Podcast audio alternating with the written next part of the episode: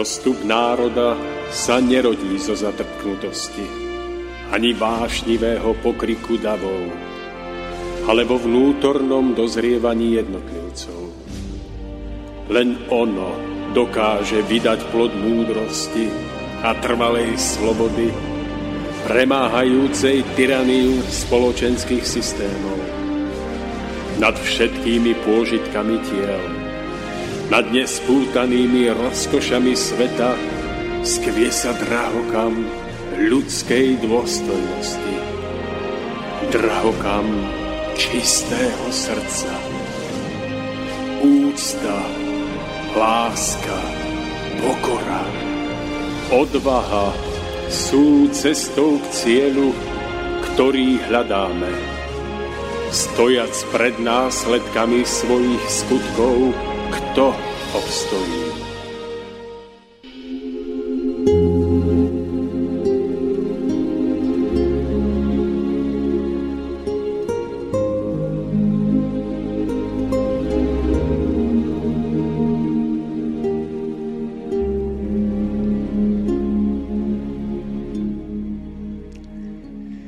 Drahí priatelia, dnes máme 25.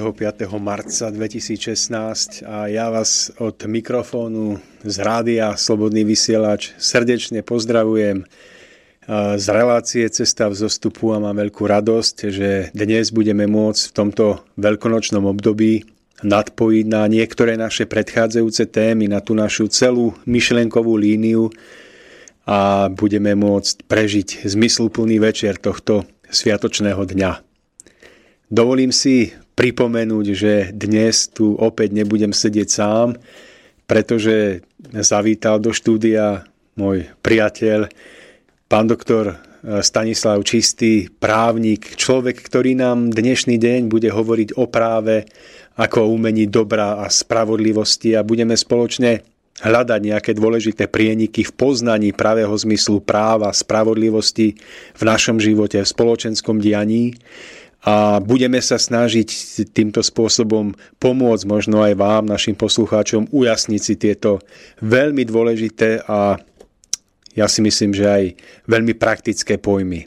Takže, pán Čistý, vítajte v štúdiu poprvýkrát. Prajem krásny dobrý večer, veľmi pekne ďakujem za pozvanie.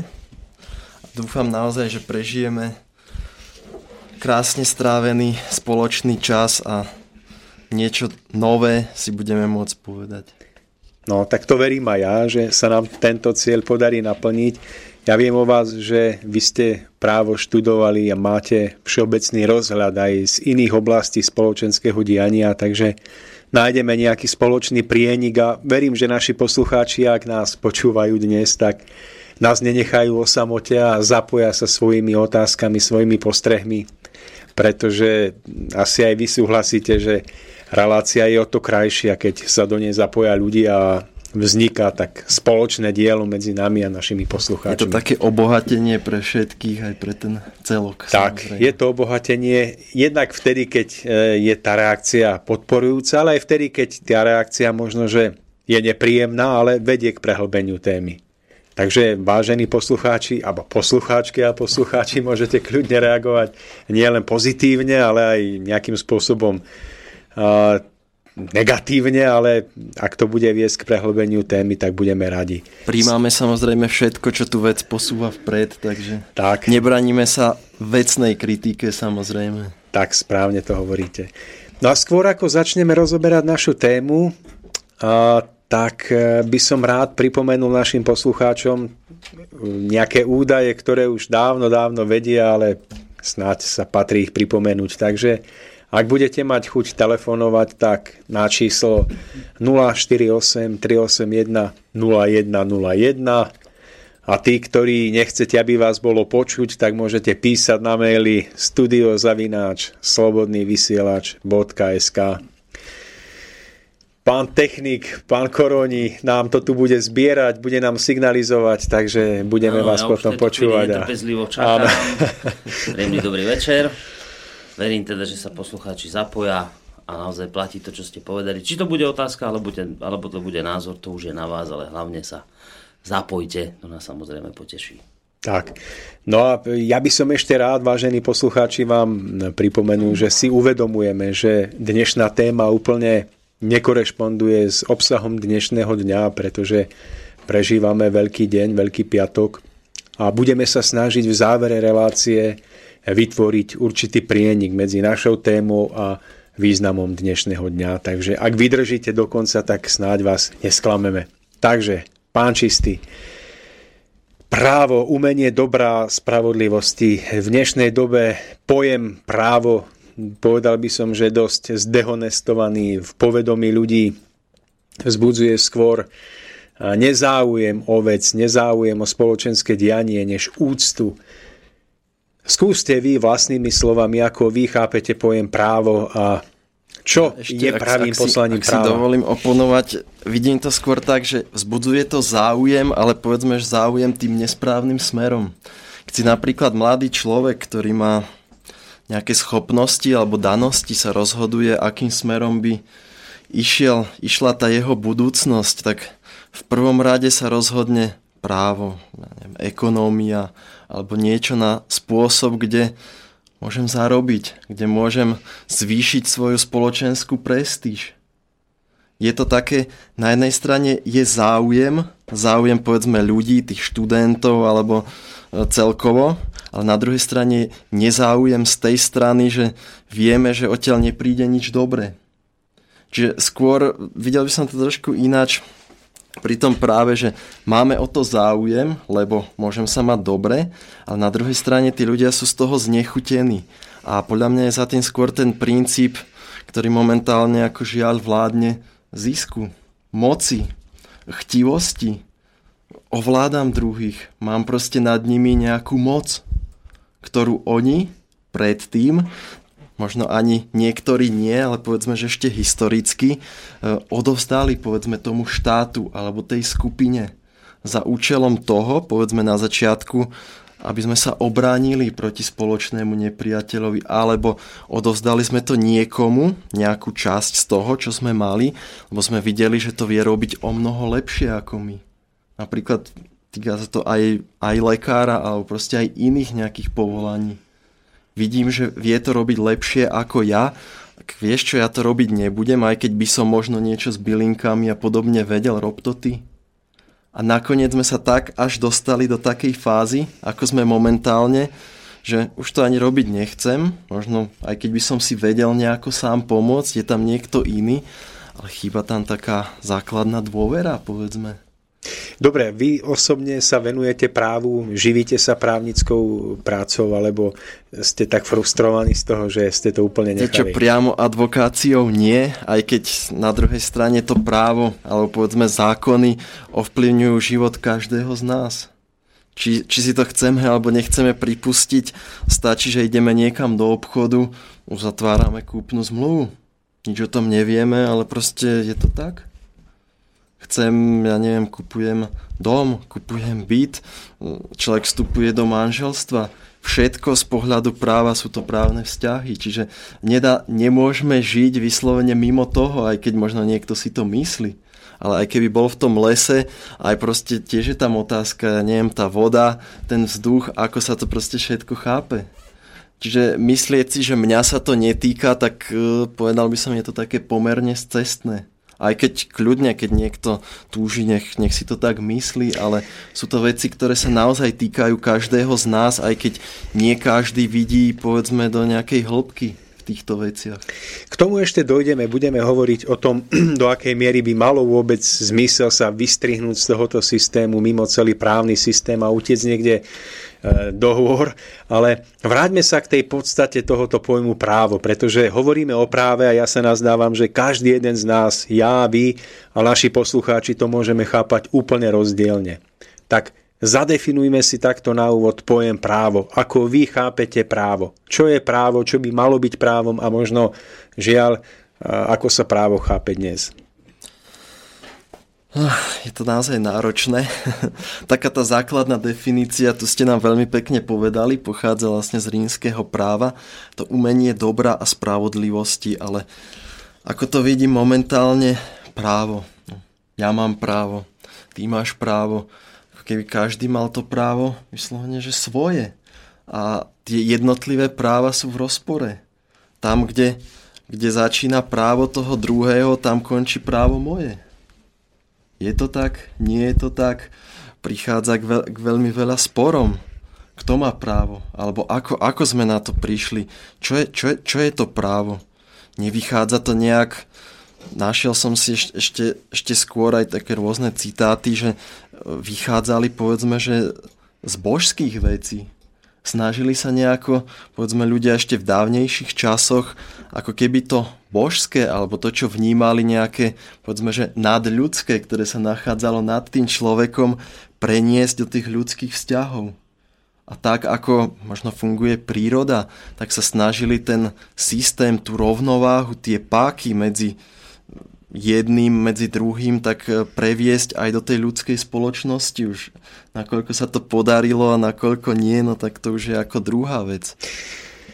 Skočím vám trošku do reči, pán, pán Čistý. Spomínate, že e, právo sa mohlo niekedy v minulosti formovať na základe nejakej vyššej, možno že náboženskej, náboženskej inšpirácie, ale e, čo ak to bolo tak, že právo sa formovalo z prirodzeného vývoja spoločnosti, že jednoducho ľudia si uvedomovali celkom prirodzene, že ak nebudú mať nejaké pravidlá, ktoré budú dodržiavať, tak spoločne nemôžu medzi sebou žiť. Tak samozrejme, ne, že Nevzniklo nejaký... právo z takýchto čisto praktických účelov? No, ja si myslím, že to mohlo byť zmiešané aj jedno, aj druhé.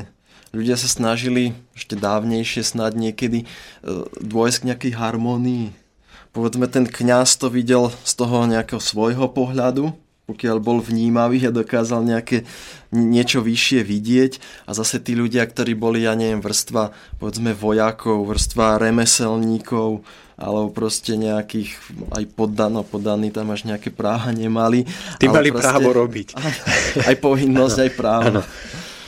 A, a držať, držať krok. No. Takže tí, tí vlastne potrebovali nejako tie, tie veci usporiadať, aby, aby ten celok nejakým spôsobom fungoval, aby, aby to nedrhlo.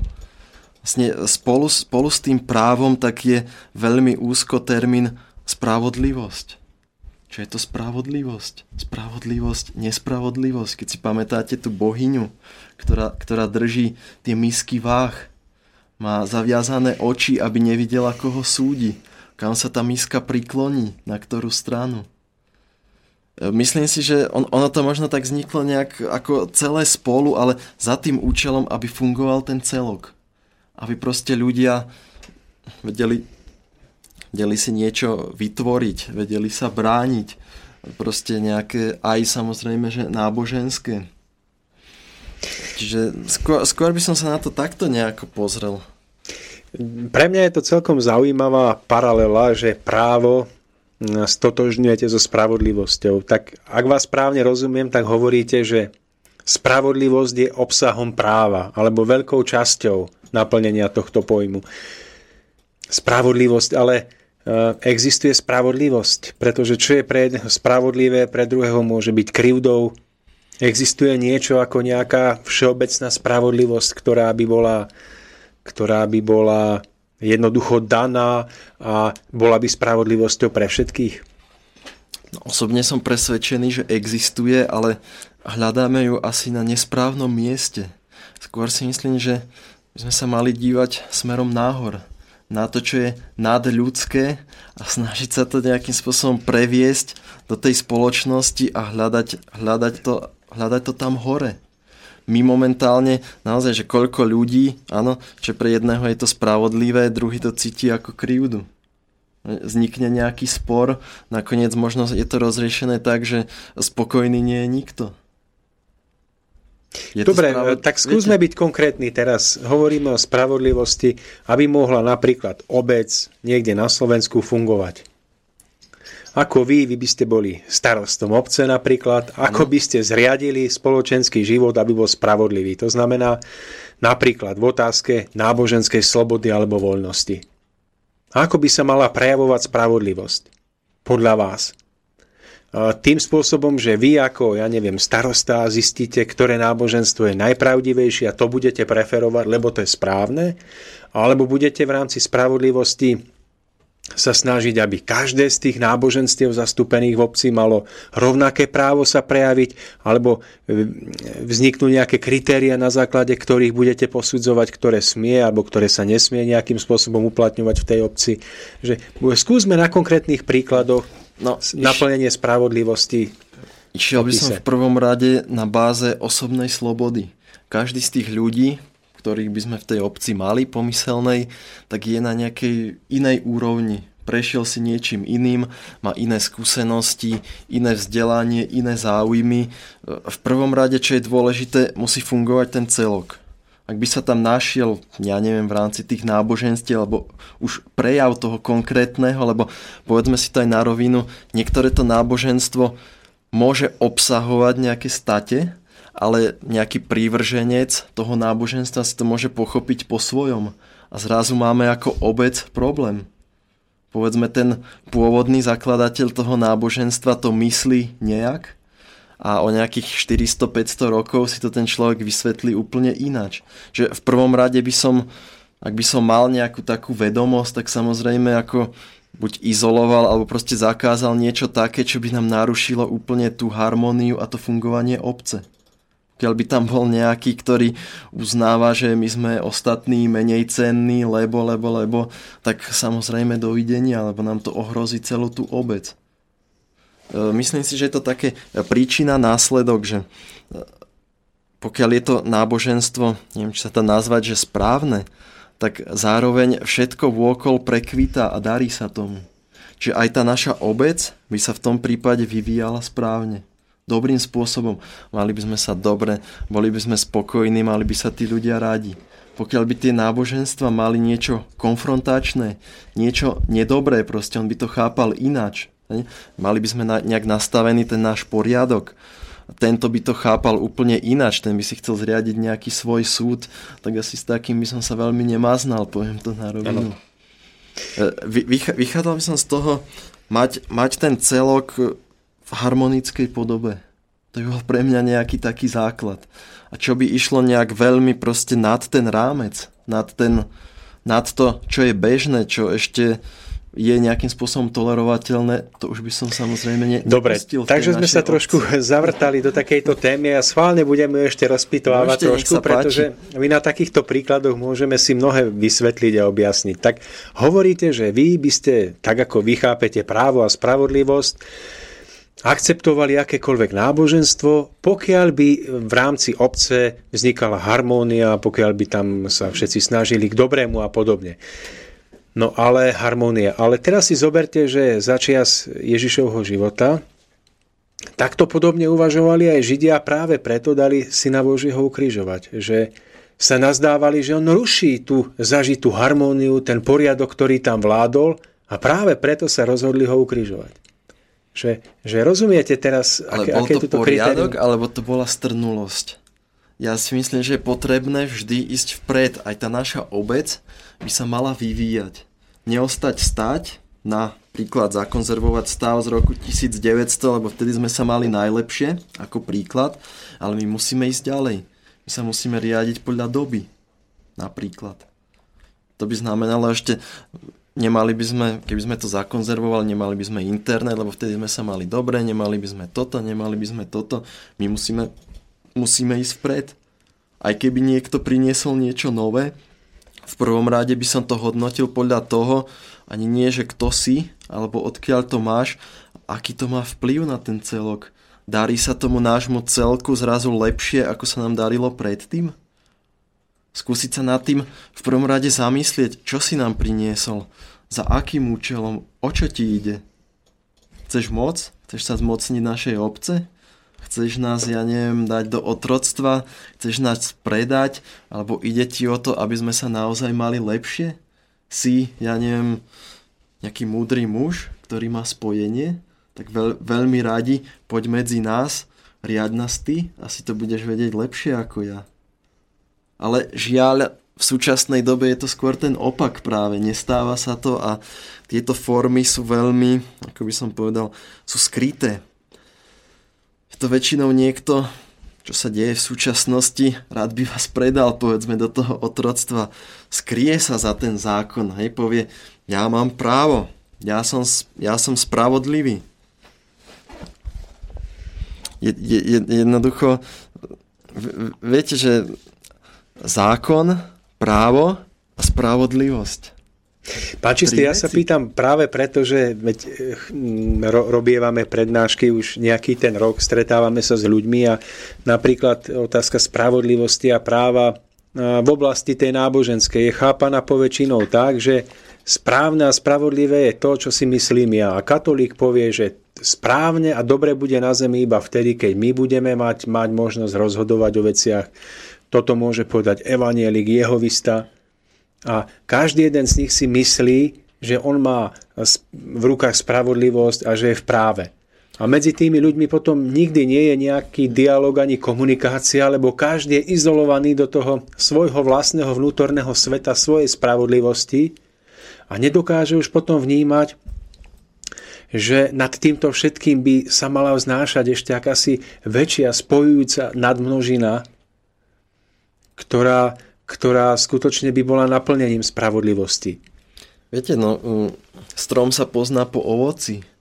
Ukáž mi, čo si dokázal, čo sa ti podarilo. Ako, videl by som to tak, že každý je na nejakom stupni. Momentálne je pre niekoho dobre byť ten svedok Jehovov, lebo má mu to niečo priniesť.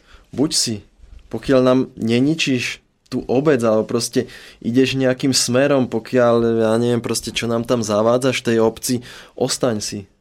Ale proste vždy ten, ktorý je povedzme na tom, na tom čele, tak musí dodržiavať nejaké základné princípy, nad ktoré, ktoré nesmie preraziť.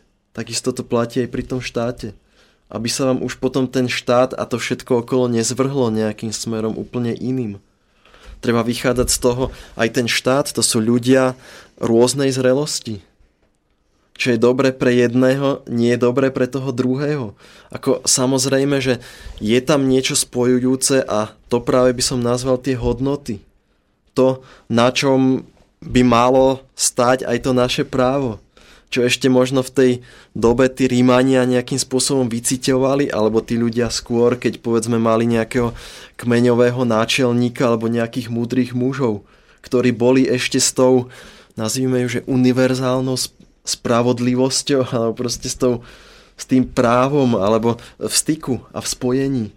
A vedeli to, čo prijali, to rozhodnutie, tak vždy to bolo v prospech tej obce. Ale nedokážem si trúfnuť povedať, či momentálne takýchto nejakých ľudí máme. Alebo proste, či by sa dala spraviť raz, ja neviem, taká nejaká rada múdrych mužov, ktorí by naozaj toto spojenie mali a dokázali viesť. Aj keby sme napríklad takých ľudí našli. Vidíme z toho, že by boli, tak obávam sa toho, že v súčasnej dobe sú neporozumení, nejakým spôsobom by neboli porozumení tou masou, ktorá tu je. Ktorá proste typ farma a proste rôzna nízkosť, ne, ktorí tomuto holdujú. Hm. Pán Čistý, takže ak som správne pochopil, tak hovoríte, že keď hovoríme o práve a spravodlivosti v tej náboženskej oblasti, tak hovoríte, že uh, najdôležitejšie je, aby ľudí spájali hodnoty a aby spoločne sa snažili zušľachťovať život a obec, ktorej žijú. No, S tým, že to ich akoby niečo, vlastne... čo, čo tých ľudí spája. Áno. Nebudeme sa deliť, ja som červený, ja som modrý, ja som takýto. No dobre, si. A čo máme spolu? Čo chceš ty z tej svojej pozície spraviť pre našu obec, aby sme sa všetci mali lepšie? Chceš, aby sme sa mali všetci lepšie? Alebo chceš, aby si sa len mal ty lepšie? Alebo povedzme, tá tvoja nejaká komunita. Viete, že či, či mu ide o ten celok, o tie, o tie hodnoty univerzálne, alebo či mu ide len o nejaké také dro, drobné veci pre seba. Teda nie drobné veci, to by boli veľké veci, ale len pre nejakú úzku skupinu. Ideme všetci vpred, alebo ideš len ty vpred. Napríklad v otázke nepodmieneného príjmu. No, teraz sa o tom dosť veľa rozpráva. Asi viete, o čom je reč. Áno. Každý hovorí, každý jeden človek má právo na to, aby príjmal peniaze už len z titulu toho, že je človek, že sa narodil do spoločnosti a preto má právo požadovať od štátu nejaké penzum peňazí, z ktorých bude môcť dôstojne vyžiť. A teraz na jednej strane tvrdia títo ľudia, zastancovia nepodmieneného príjmu, že toto je základné právo človeka. Potom máte iný pohľad, že to tak nie je, že kto nepracuje, nech nie je. Že jednoducho peniaze od štátu môže príjmať iba niekto, kto sa snaží pre ten štát, pre tú obec niečo vytvoriť. A každý jeden z nich, a jedna strana aj druhá, tvrdia, že, že sú v práve. Tak napríklad, ako vy vidíte právo a spravodlivosť v tejto otázke? No, pozrite, napríklad aj v ústave máme právo na prácu. Je to právo. Nie každý na druhej strane môže pracovať, môže si nájsť to zamestnanie. Ale vidíme z toho, keď len vidíme von a pozrieme sa z okna, nie kvantum veci, ktoré by bolo možné spraviť, nie že možné, potrebné spraviť, nutné spraviť, ale to, tým ľuďom nemá za to kto zaplatiť. On sedí doma, on je úplne psychicky na dne, lebo nevie, ako prežije, ako zaplatí účty, úplne sa utápa v žiali vo všetkom a máme kopec práce. Stačilo by, ja neviem, len výjsť do lesa, začať... Je, je, ja si myslím, že tej práce je toľko, že tá semenguľa by mohla mať aj dvojnásobok ľudí a každý by mal čo robiť. Problém, ktorý je, je v tom, nemá mu za tú prácu kto zaplatiť. No dobre, ale e, ja sa pýtam ešte trošku na niečo iné, na ten nepodmienený príjem, že či z princípu by človek, ak hovoríme o naozaj práve v tom vyššom význame, či má právo požadovať a očakávať od obce peniaze, hoci nič pre tú obec ešte nevytvoril. Hovorím o tom nepodmienenom príjme, že ako túto otázku no, pozrite, ja by som vyšiel v prvom rade dávanie a bránie. Dáš, dostaneš. Nemusí to byť práca, ja neviem, niekde vo fabrike, ale chceš? Dám ti. Nie je problém. Ale čo spravíš pre dobro našej obce? Jednoducho, prídi ty sám za mnou, povedzme by sme tam zriadili nejakú komisiu múdrych, nejakú alternatívu úradu Počkajte, práce. múdrych alebo modrých? Múdrych. Múdrych, dobre, pardon. povedzme, že múdri muži a múdre ženy.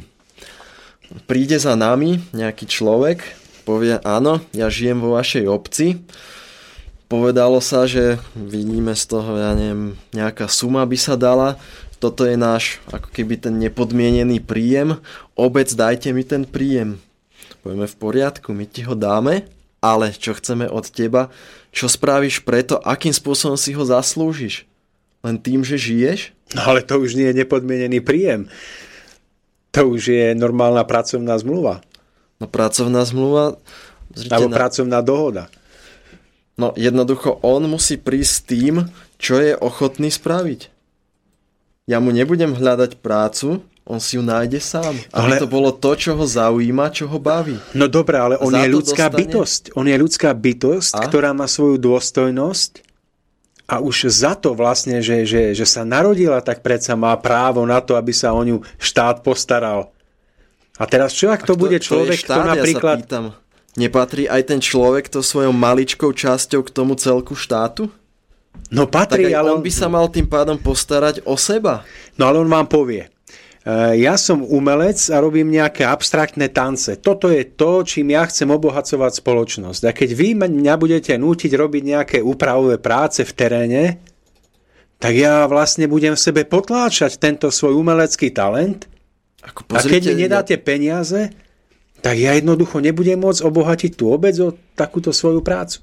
Pozrite, umelec, ja ťa nebudem do ničoho nútiť, si umelec, tak tvor, ale je o tie tvoje tance záujem? Zaujíma to niekoho aj iného okrem teba? Obohatíš, ja neviem, nejakým vystúpením alebo proste založíš nám nejakú, ja neviem, nejaký súbor, kde budeš tieto tance učiť? Je to len nejaký brak, ktorý si robíš sám pre seba, aby si niečo robil? Alebo je to niečo, čo naozaj aj tých ostatných ľudí v tej obci obohatí? My som videl ten príjem, vlastne v tom Nemecku ten prínos, nucen, áno. Pardon, to, tá užitočnosť, povedzme, pre tú spoločnosť. No a to je zaujímavá otázka, pretože umelec vám povie, ja by som ale ako... podstatou umenia nie je vždy zasiahnuť množstvo ľudí, pretože máte jednoducho historicky dané, že niektoré výtvarné štýly sú jednoducho odsudené na to, že budú menšinové a preto nemajú existovať. My na to chceme peniaze. No, pozrite, my sme rada múdrych alebo múdri muži, tak sa na to pozrieme a ja sa pýtam, no dobre, pozri sa, kde je v tejto čarbanici nejaký zmysel pre krásu? No vám povie, Čo ale počkajte, ale vy nie ste umelecký kritik. Prečo vy sa vyjadrujete k obrazom, keď vy nie ste umelecký kritik? Ja v podstate sme... tu predo mňa umeleckého kritika, ja sa s ním o tom budem baviť. Vy ste právnik, vy riešte právnické otázky. Toto vám môže povedať. No nie, no ja rozhodujem o tom tvojom príjme, nepodmienenom a jednoducho smola. Buď začni robiť niečo pekné, niečo naozaj krásne, ušľachtilé, čo nás povznesie, aj celú tú obec, alebo nechod za mnou a nežobrí o nejaký príjem. No a potom ho. ale už hrozí, že budete demagog, tyrán, že budete jednoducho nedemokratický. Tak ho pošlem do inej obce, choď obohatiť inú. Jednoducho tá naša, naša obec ide v týchto pravidlách. My tu máme rádu múdrych mužov, ktorí sú nejakým spôsobom napojení na tú vyššiu spravodlivosť a vnímajú tú krásu, ten posun. My ťa nechceme. No, choď obohatiť inú obec, ktorá povedzme nie je na takej úrovni, ako je naša. Možno je aj vyššie, to už je vecou pohľadu, ale pardon, my ťa nechceme. Ako nič zlom, môžeš tu síce ostať, ale nebudeš mať z čoho žiť v tej našej obci. Choď si ďalej.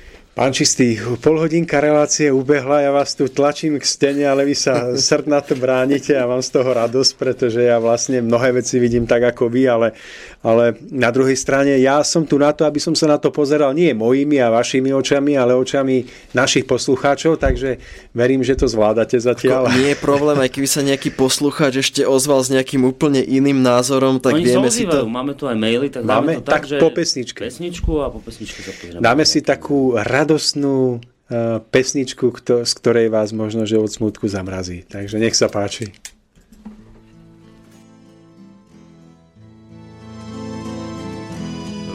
Väzení väzni žijú, čakajú na amnestiu a ja čakám na slobode, kedy bude slušnosť v móde, čakám ako na den súdny, kedy budú ľudia ľuďmi.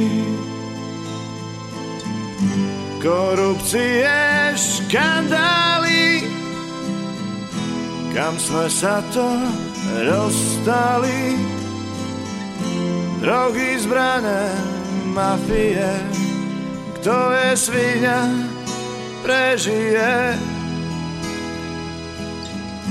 Bomby v autách, na školách, neistotu strieda strach znásilnenia prepady za pekných letných dní.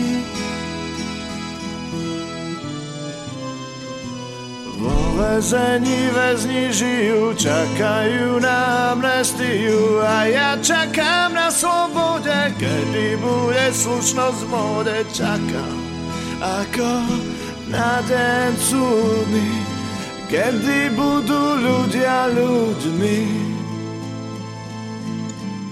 Zhubný nádor peňazí,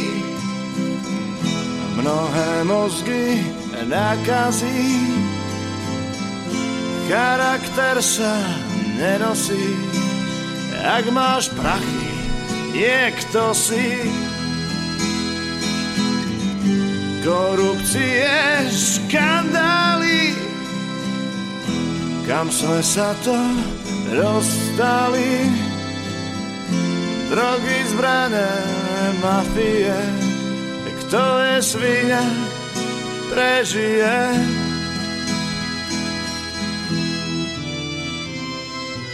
Vo väzení väzni žijú, čakajú na amnestiu a ja čakám na slobode, kedy bude slušnosť v móde. Čakám ako na den súdny, kedy budú ľudia ľuďmi.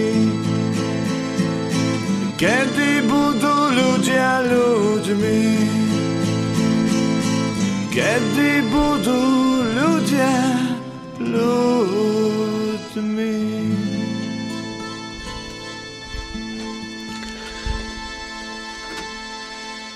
Tak, milí poslucháči, pokračujeme v našej relácii o práve ume, o, o, o, ako umení a spravodlivosti s pánom doktorom Stanislavom Čistým, doktorom práv. Pripomínam, že tu nie je doktor medicíny, aby ste neboli popletení.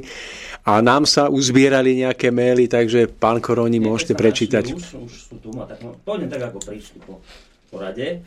Uh, pôjdem tak po rade, ako prišli. Dobrý večer. Dali by ste na pravú mieru nasledujúce tvrdenie. Na Slovensku sa dostane na štúdium práva len príslušník niektorej z troch rodín, ktoré ovládajú slovenské súdnictvo. Dalo by sa akceptovať pri právnom vzdelaní ľudové prenášanie remesla z oca na syna a vnúka? Píše Andrej. No, viete čo, prvé, čo sa týka toho štúdia práva, tak nie som o tom presvedčený, že by to bolo takto, lebo tých vysokých škôl je v poslednej dobe veľmi veľa. Tá kvalita je naozaj že veľmi, veľmi nízka. Až si dovolím povedať, že mizivá. V tomto prípade je veľa aj externého štúdia, takže naozaj skôr to vidím tak, že štúdium práva absolvuje veľa absolventov, ktorí sú potom bez nejakého uplatnenia a stretol som sa aj s takými ľuďmi, ktorí po ukončenom štúdiu práva na Slovensku išli pracovať do Anglicka, zbierať ovocie a podobne, takže toto, toto si nemyslím. Čo sa týka tej druhej otázky, eh, áno, na jednej strane áno, na druhej strane nie. Čo sa týka v rámci nejakej rodiny alebo odovzdávania, tak e, samozrejme, že pokiaľ je to v rámci tej rodiny rovnorodé, povedzme ten syn, že nie je to len nejaký nevychovaný synček, ale naozaj, že je to v tej línii, že ten otec, ktorý naozaj má zmysel pre právo, zmysel aj cit pre právo, e, vychováva aj týmto smerom tie svoje deti alebo povedzme toho syna, tak e, samozrejme má ten syn niečo úplne iné ako niekto, kto to nemá predtým, ale neznamená to, že by som vylúčil niekoho, kto nie je po tejto, povedzme, pokrvnej línii, lebo môže mať naozaj taký zmysel, rešpe, reš, aj rešpekt, aj cit pre to právo, že by to by bola toho človeka škoda. Čiže bral by som to naozaj, že prípad od prípadu a nedá sa tam nejako šablonovite povedať, že je to tak, alebo je to tak. Môže to byť veľké plus naozaj, keď je to nejaký syn, ktorý má otca, pretože má sa o čo oprieť, má ten otec nejaké skúsenosti, aj keď bol povedzme už ten otec na dôchodku, e, poradí mu v tejto oblasti, čiže vidím to ako veľké plus, pokiaľ je to nejaké rodinkárstvo, pokiaľ je to syn, ktorý sú mu tie veci úplne jedno, má otca, je to samozrejme mínus. Takže asi takto. Mm-hmm. Dobre, ďalší mail to je len pozdrav od Mária. Mário nám napísal. Pozdravujeme Mária. On väčšinou je ako moderátor, minule bol host, teraz je ako poslucháč, on taký migrant, on migruje Áno. z jedného postu na druhý. Tak e, srdečne vás pozdravujem, priatelia, pozdravujem moderátora, krásneho hostia, ako aj vás, Boris. Počúvame vás a sme s vami, Mário Silvia Sarach. Ďakujeme veľmi pekne. No a ešte jeden mail od Láca, to bude aj s otázkou, myslím, alebo skôr taký názor. E, dobrý večer, náboženstva zohrávali a zohrali v dejinách ľudstva veľa zla. To zlo spočívalo v tom, že náboženskí vodcovia vieru v Boha zneužívali v prospech vlastný či niekoľkých jednotlivcov. Dnes stojíme pred obrovským rebusom a zaradenie moslim do našej spoločnosti. Nebolo by jednoduchšie odmietnúť akékoľvek náboženstvo, nebolo by sa o čo sporiť. Pýta sa Laco. Otázka je, čo je to, čo je to náboženstvo, alebo ako definujeme to náboženstvo, pretože aj keď som si čítal rôzne spisy, alebo proste ešte dávne nejaké články z nejakých dávnych dôb, tak tam, tam ani nešlo o to náboženstvo, ale to bol prirodzený vzťah človeka k niečomu vyššiemu. Až neskôr sa z tohto vykľulo náboženstvo, kde už naozaj išlo o moc, o ovládanie ľudí a podobne. E, myslím si, že vždy je za tým nejaká dobrá myšlienka toho, ktorý príde s niečím a neskôr sa to úplne zvrtne. A keď povedzme ten zakladateľ toho, alebo ten, ktorý mal naozaj tú dobrú myšlienku, sem prišiel a videl tu tých svojich kvázi nasledovníkov, tak nikdy by mu to neprišlo, že toto vzniklo z toho, čo ja som tu raz založil. Že skôr je toto náboženstvo, keby už služba tej, povedzme, tej súčasnej, povedzme, moci alebo toho systému, ale už to nie je o tom prvotnom, o tom nadšení, o tom povzdvihnutí toho, o tom o, o tej v úvodzovkách ceste za niečím vyšším a niečím dobrým aj za tou spravodlivosťou samozrejme. Dobre, z mojej strany toľko. Máte všetko? Áno, ďakujeme. Ďalšie maily môžete písať na studiozavinačslobodnyvysielac.sk prípadne volať na číslo 048 381 0101. Ďakujeme pekne. Takže pán Čistý, my sme hovorili o nepodmienenom príjme, trošičku sme sa dotkli toho, že kde asi by sa tu mohla nachádzať spravodlivosť a kde sa nachádza asi nespravodlivosť. Mňa by zaujímalo, vy ste spomenuli taký pojem, že nejaká rada starších, ktorá by rozhodovala o tom, že čo je dobré a čo nie je dobré. Toto možno, že mnohých poslucháčov niekde pichlo v uchu, a kto by takúto radu starších mal zvolať? Z koho by mala pozostávať? A vôbec je niečo takéto v dnešnej dobe reálne možné? Som sa nad tým skôr zamyslel v súvislosti s nejakou minulosťou. Povedzme, že niekedy vidíme z toho máme nejaký kmeň a mali radu starších. Bolo tam, skôr to vychádzalo z toho, že akceptovateľnosť týchto ľudí ako múdrejších od nás – keď títo ľudia s niečím prišli, tak ostatní sme sa tomu podriadili, pretože vieme, že títo ľudia majú návrh. Možno jeden má v tejto oblasti, druhý má v inej. Niekto už len tým vekom, tými skúsenosťami, ktoré si tým vekom nadobudol, má návrh povedzme od človeka, ktorý má 30 rokov.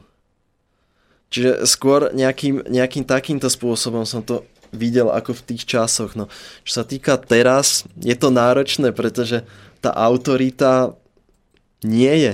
Proste, ja neviem, niekto môže namietať, niekto mi povie, to církev, niekto povie, je to, ja neviem, panovník, je to knieža, je to tento, ale videl by som to, ako keby sme sa mali pozrieť o nejakú úroveň vyššie, čo je, čo je za tým človekom, kam sa napája, dokážem ho akceptovať, tá rada starších sa vyvinula prirodzene, to svojou prirodzenou múdrosťou, ktorú tí ľudia vidieť sa to asi nedá, ale povedzme, že cítili a vedeli, že pokiaľ títo rozhodnú, že je toto najlepšie pre nás. Vedeli, že nie sú za tým peniaze, nie je za tým moc. Boli to ľudia, ktorým o tú moc nešlo. Tí iní z nich videli, že povedzme tú moc alebo tú múdrosť majú, ale nejde im o to. Nerobia to pre moc kvôli moci, ale robia to pre dobro toho nášho kmeňa, aby sa nám dobre darilo. Bola to autorita, ktorá bola akceptovaná všetkými. V tejto súčasnej dobe no, krvácame ako na tomto, povedzme si, ako priamo, že čo nás poháňa? Peniaze, túžba pomoci po nejakej výhode pre seba, pre svojich najbližších, a máme telefonát, takže zapojíme sa. No už by sme sa mali počuť. Dobrý deň. Halo, dobrý večer, počujeme sa? Áno, dobrý večer, počujeme dobrý večer. vás. Príjemný večer prajem do štúdia a chcel by som sa vyjadriť k nepodmienenému príjmu. Neviem, dve minútky som nepočúval, kým som vytáčal číslo, či som náhodou neustrelil už niekam inám. A bola o tom reč, áno, nech sa páči, môžete, môžete hovoriť. E, totiž e, cesta k nepodmienenému príjmu je úzko spojená s, alebo zviazaná s vyspelosťou danej skupiny ľudí, kde sa to má zaviesť. Pretože tí ľudia musia byť na určitej mentálnej a sociálnej úrovni dosť vysokej na to, aby mohli odozdávať niečo, za čo potom dostanú ten nepodmienený príjem. Ide totiž o to, že keď sa pozriete na toho pána za mixážnym pultom, tak to je e, vzorová ukážka nepodmieneného príjmu. On a e, ľudia okolo neho vytvárajú určité hodnoty bez toho, aby si podmienili svoju činnosť nejakým príjmom. Oni najprv niečo vytvoria a ak to tá spoločnosť, tá komunita ktorej niečo vytvárajú a kto pre nich má nejakú hodnotu, tak oni to spätne ocenia nejakým príspevkom. A toto je vlastne e, elegantná ukážka nepodmieneného príjmu, ako by to malo vyzerať. Ten, kto sa uchádza o nepodmienený príjem, nemôže najprv podmieniť ten príjem nejakou robotou. Že však keď mi dáte peniaze, ja vám to urobím. Nie. To je, to je práve tá vyspelosť, o ktorej som hovoril na začiatku, že my musíme od malička vychovávať tie svoje deti, to svoje potomstvo k takémuto spolužitiu. E, uvediem už len na záver jeden kratučký príklad z domácnosti, z jednej rodiny, keď dieťa, ktoré už dokáže vyniesť odpadkový koš, vidí, že je ten odpadkový koš plný, tak ho samo od seba zoberie a vyniesie bez toho, aby mu to niekto mal pripomínať. Jednoducho je to, je to e, práca pre spoločnú rodinu, pretože niekto, predsa len niekto z tej rodiny ten kôž vyniesť musí. A ak mám ja čas, ak som ja to dieťa a mám čas, tak ten kôž vynesiem sám od seba, pretože to pomôže ostatným. Ale to je, to je zviazané s tou výchovou, o ktorej som hovoril. Ďakujeme za váš postreh, veľmi, veľmi hodnotný postreh, pán Čistý. Ďakujem pekne. My ešte asi budeme chvíľočku reagovať, takže potom kľudne nám ešte zavolajte, ak náhodou by to bolo pre vás aktuálne. Áno.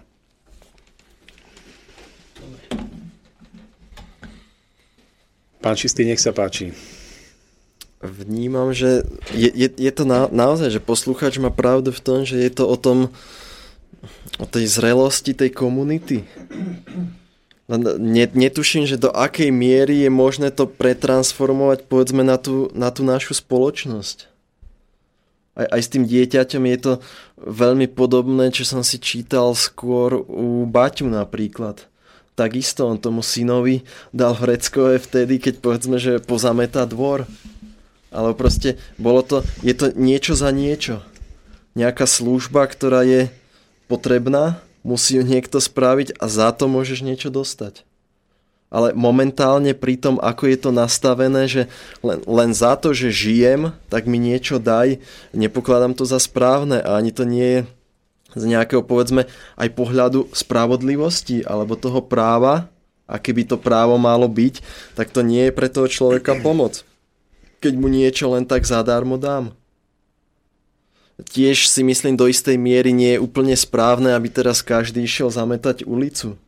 Aj povedzme tá práca by mala trošku nejak zodpovedať, ale nie je to, že štát vytvor mi prácu a ja budem teraz čakať, kedy mi ty niečo dáš, kedy mi to spadne povedzme do klína.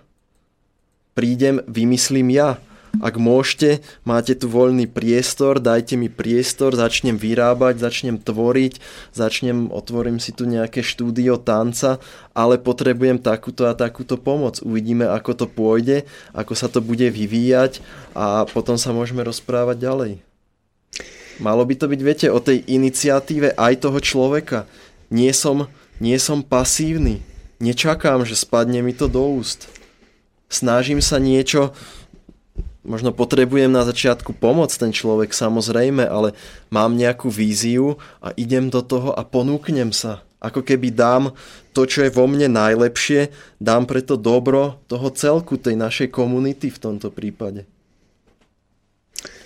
Ja by som ešte k tomu nepodmienenému príjmu niekoľko postrehov, pretože túto tému na Slobodnom vysielači občas pozorujem, počúvam aj vlastne mimo Slobodného vysielača. I povedal by som toľko, že e, samotný pojem nepodmienený príjem e, nie je v tomto kontexte, ako pán Lacko spomínal, úplne šťastne použitý, pretože vo väčšine ľudí vyvoláva pojem nepodmienený príjem ten obraz, že ja nebudem nič robiť a budem za to brať peniaze. A takto nastavený obraz potom môže vyvolávať v tej laickej verejnosti názor, že ja mám právo brať od štátu peniaze iba kvôli tomu, že existujem. A ak sa potom rozhodnem niečo urobiť, no tak ako niečo urobím, ale vlastne nemusím, lebo vlastne mám za čo žiť. A, a takto laicky nesprávne pochopený pojem môže viesť k tomu, že ľudia v spoločnosti budú ešte viacej pasívnejší, už nevstanú o 7, ale o pol 8, o pol 9, o 10 až nakoniec úplne stratia pracovné návyky a dotiahneme to do toho štádia, že bez akéhosi vonkajšieho popudu a tlaku, aby sme vôbec aspoň niečo robili a chceme žiť, tak nebudeme robiť vôbec nič. Takže tu by som asi zvážil, či je správne používať pojem nepodmienený príjem. To, čo pán Lacko spomínal, že najprv ja niečo urobím a potom za to dobrovoľne mi niekto dá odmenu, to by som nenazval ako dej nepodmieneného príjmu, ale dej nepodmienenej služby. Toto, pán Lacko, by som nazval, že robíte nepodmienenú službu, za ktorú vám niekto potom v ocenení vašej námahy dá nejaké peniaze. Ale to už nie je v tom pravom slova zmysle nepodmienený príjem. Je to ničím nepodmienená dobrovoľná služba, ktorú niekto ocení a spätne ma za to ohodnotí. A ak by sme hovorili o nepodmienenej službe, tak som presvedčený, že na tento model fungovania by pristúpilo oveľa väčšie množstvo ľudí, ako poviem, nepodmieneného príjmu. Pretože môj osobný názor, a už som maximálne neprofesionálny, lebo moderátor tu hovorím svoje názory, ale pojem nepodmienený príjem pri dnešnom povedomí spoločnosti vytvára dojem, že je v poriadku, keď nejaká skupina ľudí nič nerobí, iba berie peniaze, lebo však ako prečo by nemali, keď žijeme v demokracii, keď každý má právo na existenciu a potom to vypadá tak, ako to vypadá. Trochu možno by som ešte jednu vec tam povedal k tomuto nepodmienenému príjmu. Jedna vec je tá, že skutočne sa nepodmienený príjem niekde v niektorých e, krajinách aj testoval, aj, aj dodnes momentálne myslím v niektorých uh, krajoch, neviem či Švajčiarska, či kde najnovšie sa tiež testuje, asi nie Švajčiarska, asi to bude nejaká iná krajina a tie výsledky vyšli zaujímavo. Jednak keď uh, proste presadíte nepodmienený príjem, že ľudia majú ist, istotu nejakého obnosu peňazí, tak sa to napríklad prišli na to, keď vlastne vyhodnocovali dáta, že sa to prejavilo v zdraví občanov. Oveľa menej navštevovali lekárov napríklad. Ďalšia vec je, že pozitívne na to zareagovali napríklad rôzne kultúrne ustanovizne, ktoré zrazu mali svojich klientov, lebo ľudia mali čas tam ísť. Nemuseli sa zaoberať proste tým, že od neviem kedy sú, od, neviem kedy do neviem kedy v práci. A ďalšie pozitívum. Tretia vec, ktorá sa zistila je tá, že jednoducho tí ľudia mm, nerobili to, že by doma ležali pred televízorom a užívali si nepodmenený príjem, ale práve naopak, že ako by mali viacej času na vlastný osobný rozvoj. Čiže napríklad žena, ktorá e, roky si nestihala dorobiť školu, tak teraz si ju dorobila. Čiže z toho vlastne vyšiel taký poznatok, akoby, že ľudia, keď im proste dáte nepodmienený príjem, neznamená to, že vám automaticky ostane celá spoločnosť ležať na doma v posteli a čumeť do televízora, že proste tí ľudia tak či onak budú niečo robiť. No a posledná vec, čo by som k tomu chcel povedať, možno ako na obhajobu nepodmieneného príjmu, je to, že bola predstava, že postupne ľudskú prácu budú nahrádzať stroje. A táto predstava sa naplnila. Dnes technologický rozum naozaj umožňuje to, že kým v minulosti pracovalo na výrobe nejakého výrobku, ja neviem, poviem príklad 100 ľudí vo fabrike a muselo tvrdo pracovať, tak dnes to urobí jeden stroj. No a pôvodná predstava, tá pôvodná úplne prvotná predstava bola, že la, raz sa ľudstvo oslobodí od práce práve vďaka tomu, že budú stroje a že stroje nahradia ľudskú prácu. Problém nastal ale v momente, kedy si úzka hrstka ľudí nechala všetku tú, všetku tú pridanú hodnotu, ktoré, ktorú stroje vyrobili a neroz, nerozčlenilo sa to priamo umerne na spoločnosť. Pretože keby dnes nebola tá spoločnosť tak situovaná, ako je, že pár, doslova pár ľudí vlastní majetok všetkých, tak skutočne by sme sa mohli ocitnúť v dobe, kde vy jednoducho naozaj už nepotrebujete pracovať. Otázka je samozrejme iná, že do akej miery je práca dôležitá pre rozvoj človeka, o tom sa samozrejme dá diskutovať, ale jedna vec je fakt, že skutočnosť je taká, že úzka skupina ľudí si sprivatizovala výdobytky modernej doby a ostatní, ostatní ľudia musia proste chodiť do práce, trápiť sa, tej práce je stále menej a stále menej bude. A jednoducho toto, z tohto sa akoby odišlo, z tohto princípu, ktorý na začiatku bol, že raz nás stroje nahradia raz človek už nebude musieť pracovať a peniaze bude mať, lebo ich akoby vyrobia stroje. Stroje robia, stroje vyrábajú, nahradili ľudskú prácu, niekto zarobil, ale nie široké masy ľudí. A toto je vlastne to, na čo sa odvolávajú aj, aj tí, ktorí chcú nepodmienený príjem, keď hovoria o tom, že jednoducho stroje tu už máme, už nás nahradili a jednoducho my už stále máme menej práce. Preto, práve preto treba nepodmienený príjem, lebo jednoducho tej práce Človek bude stále menej. Za, začína byť potom zbytočný. A tam je zase to, to negatívum toho, čo ste spomínali, že keď sa to nedistribuje rovnako, tak tí ľudia ostanú bez práce, lebo tu ich prácu robia stroje a on nemá z čoho žiť. A to, čo ste spomínali, že robia viac iných vecí, vnímam to tak, že opada z nich ten základný strach o živobytie a tým pádom ten človek prechádza do takej tvorivej fázy. Jeden robí to, druhý robí niečo iné, ale samozrejme je to podmienené tou nejakou kultúrou alebo povedzme tou výškou hej, tej No ja som to len preto povedal, takže... lebo, lebo vidím, že e, chcel som trošku oponovať pánovi Lajmonovi, že kľudne to, podľa mňa to kľudne môžeme volať aj nepodmienený príjem. A keby sme naozaj išli do hĺbky, ale neviem, či je to aj zrovna úlohou tejto relácie sa až tak hlboko ísť do, do nepodmieneného príjmu, tak vy naozaj za istých okolností kľudne môžete aj hovoriť o tom, že ľudia by mohli mať právo na peniaze bez toho, aby čokoľvek urobili. Pretože má to aj svoje veľké pozitíva. No, e, to je na samostatnú tému, samozrejme e, nebudeme to asi pitvať, lebo už, už, sa, už sa musím krotiť. Práve, že... Už sa musím krotiť. takže takže e, Pán Čistý, radšej odozdávam slovo. Vlastne ja som vám nepoložil otázku, takže na čo vám odozdávam slovo? Dajme si skladbu. Dajme si skladbu. Ja sa, ja sa teraz bojím dať skladbu. Nebudete na nás zlí? Ja, nie, nie. Ja, tak ja, dobre. Ja, iba pre tou skladbou poviem, kto nepracuje, nech nie je. Dajte skladbu. Dobre.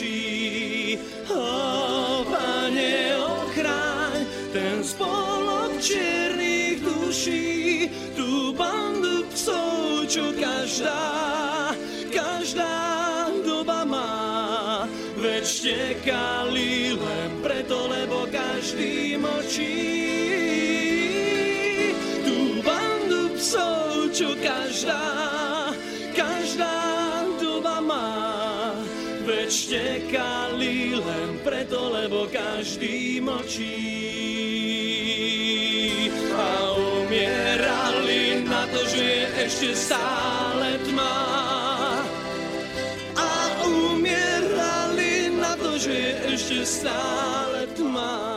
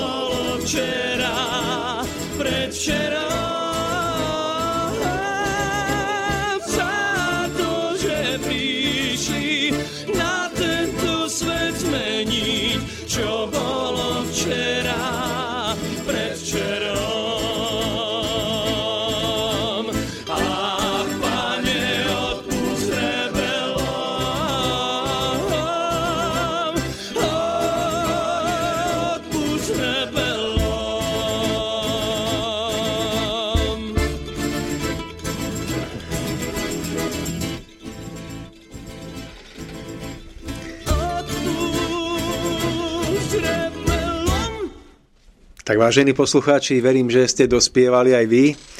Studio zavináč slobodnyvysielač.sk alebo 048 381 0101. Hovoríme tu o práve trošičku s prímesou nepodmieneného príjmu, tak sa nám to dnes nejak vyvinulo.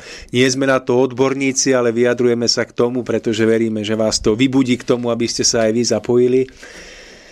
Pán Čistý, čo by ste k tejto téme ešte radi doplniť alebo nejakým spôsobom ju obohatiť? Vyšiel by som ešte z toho, že tí ľudia nie, nie sú rovní. Ko v duchovnej stránke, v skúsenostiach, o vedomostiach, aj v ďalších veciach. Čiže aj ten, tento nepodmienený príjem, aj keď ja si myslím, že nie je to, že nepodmienené, no je to nejakým spôsobom vždy podmienené. Hej? On vlastne, ten človek vám sekundárne niečo dá naspäť tej spoločnosti, keď na začiatku povedzme, že neočakávame, ale e, tým, že nie sú rovní tí ľudia, tak nemôžeme aplikovať niečo, čo plošne na všetkých povedzme niekomu naozaj pomôže princíp nejakej ženy, ktorá naozaj už toho má veľa, musí aj živiť rodinu, aj starať sa o deti, tej by to pomohlo. Keby, keby o deti, ale o muža. tak tie deti ešte ženy zvládnu. A... Máme Má maila. ešte- má ešte, môžeme Ešte, ešte nie, dokončíme? áno, chvíľočku, do, do, dokončíme. Napríklad nejaký chronický poberateľ dávok, ktorému ide len o to, tak tá vyššia pomoc pre ňo neznamená dať mu tie peniaze zadarmo. Na toho by sa už muselo uplatniť nejaký iný princíp.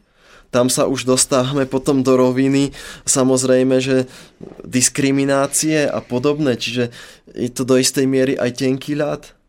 Takže Viete- hovoríte o tom, pardon, hovoríte Čo pomôže o... jednému, to nie je pomoc pre toho druhého, lebo sme iní.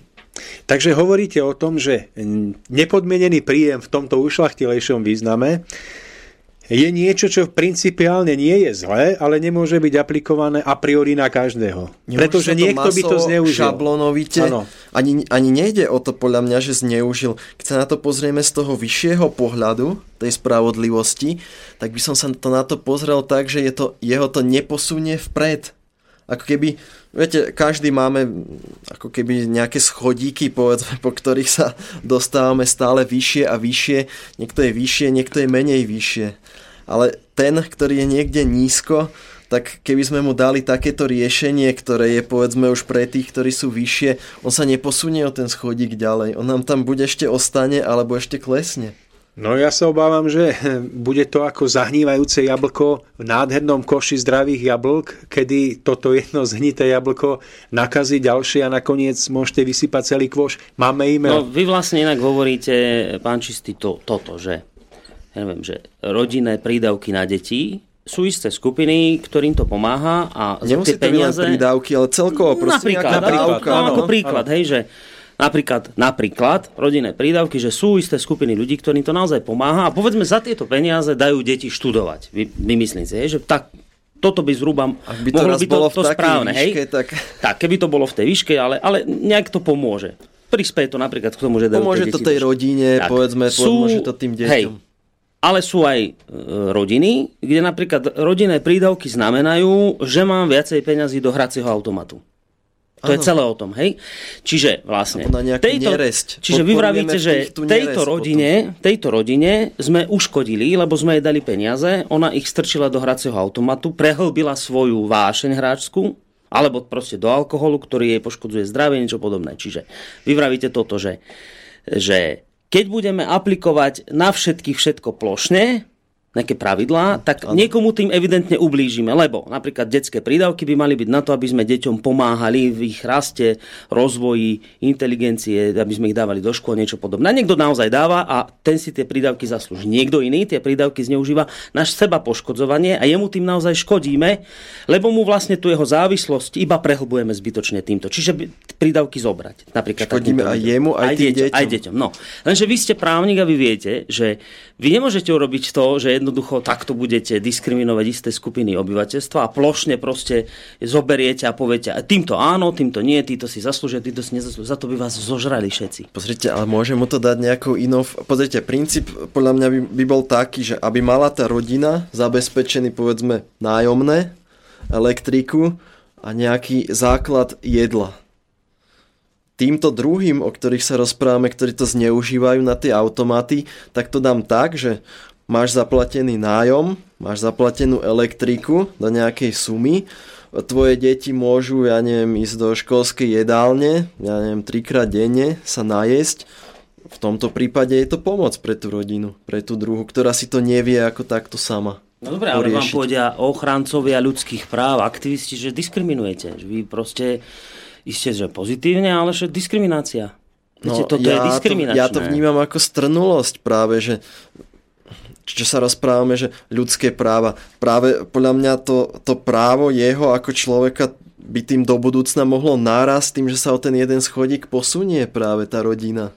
V tom smere, že majú kde žiť, deti, deti sú najedené, proste môžu sa posunúť ďalej. Ako, jasné, že on to asi nebude chcieť, ale no. vnímal by som to tak, že ideme dopredu. Že nie je to len, viete, papier znesie veľa, je to taká strnulosť, ale keď sa na to pozrieme tak ako na drobné, že čo im naozaj z takého vyššieho nejakého pohľadu prospieva, tak to by bolo práve toto. Máme telefón. Uvidíme, ako príspejú poslucháči do tejto našej prebiehajúcej debaty. Príjemný dobrý večer. Dobrý večer. Nech sa páči. Uh, už som vo vysielaní? Áno, už ste vo vysielaní. Uh, tu je Marek uh, z Brezna. Dobrý večer. Ja sa, dobrý, večer. dobrý večer. Ja som sa chcel zapojiť troška do tej vašej debaty ohľadom toho nepodmieneného príjmu. Ak môžem. No, môžete, nech sa páči. Uh, mne sa to zdá tak, že uh, tento nepodmienený príjem uh, je ako keby neaplikovateľný uh, na celú spoločnosť a neaplikovateľný e, ako niečo podobné, ako je vlastne e, komunizmus. Že ak máte určitú maličkú skupinu ľudí, treba ako je kibuc v Izraeli, tak e, a oni žijú podľa nejakých princípov komunizmu, tak, alebo no, podľa nejakého takého e, zmýšľania, tak im to tam funguje, ale je to všetko na báze dobrovoľnosti, že ide tam len ten, kto chce, vie, kto tam ide, vie, ako sa tam žije a tak ďalej a tak ďalej. Ale ako náhle uh, by sa to aplikovalo tak, ako sa, ako sa to chcelo v týchto socialistických štátoch, tak to už nefunguje, lebo tá zrelosť ľudí neumožňuje a nedovoluje uh, vlastne tento komunizmus nejakým spôsobom uh, aplikovať. A preto ako keby je to zvrátená myšlienka chcieť komunizmu. Ja si myslím, že podľa toho je aj úplne zvrátená myšlienka chcieť nepodmienený príjem ako náhle sa to myslí na celú spoločnosť alebo vo väčšej spoločnosti alebo nejak tak. Dobre, takže takýto názor vyslovil poslucháč. Bude, budú páni tuto na to hneď reagovať. Ďakujeme za, za váš uh, príspevok. Pán Čistý, opäť aj pán poslucháč reaguje vlastne na to, čo už sme tu naznačili, že, že ak ten nepodmenený príjem v tom význame ušlachtilejšom, tak áno, ale nie na všetkých. Stále je tu tá otázka, kto by v tejto situácii mohol rozhodnúť v tejto veľk, veľkej vznešenej demokracii, kto by mohol rozhodnúť pre koho áno, pre koho nie. Nebola by to diskriminácia povedať tu niekomu, viete čo, nehnevajte sa, ale eh, nejak sa mi nepozdávate, vy, vy ste trochu tmavší, vám nie, tuto máme svetlejších, tým dáme. A teraz budete mať hneď dočinenia s medzinárodnými súdmi. Ako sa z toho vymotať v tejto dobe? Ja si myslím, že to farbou to zrovna nie je. je no, to skôr dúfam, že nie, ale... skôr by som to videl cez tú zrelosť tých ľudí, ale eh, os- osobne, keď sa mám priznať, no nie, nie je to takto aplikovateľné. Ani nevidím momentálne nejakú možnosť, ako v tej našej spoločnosti, ako by sa to dalo tak naozaj spravodlivo, ako z tej výšky zaviesť. Je to také do istej miery je to priateľná myšlienka, tým ľuďom sa to páči, môžem mať niečo zadarmo, nemusím nič spraviť, ako je to také, také zdanie, ale zoberte si, ako ten systém funguje, je to taká masa, taká ako nesúrodá masa, ktorí si volia nejakých svojich zástupcov a volia si vyslovne to, čo, čo sa im akoby páči. Nie to, čo je pre nás dobré. My sa budeme musieť posunúť raz do takého nejakého stupňa, že budeme budeme sa rozhodovať podľa toho, čo je pre nás naozaj dobré. Z takého vyššieho nejakého hľadiska, aj keď nemusí mi to byť momentálne príjemné, ale viem, že z nejakého pohľadu možno roku, dva, to bude pre mňa prospešné.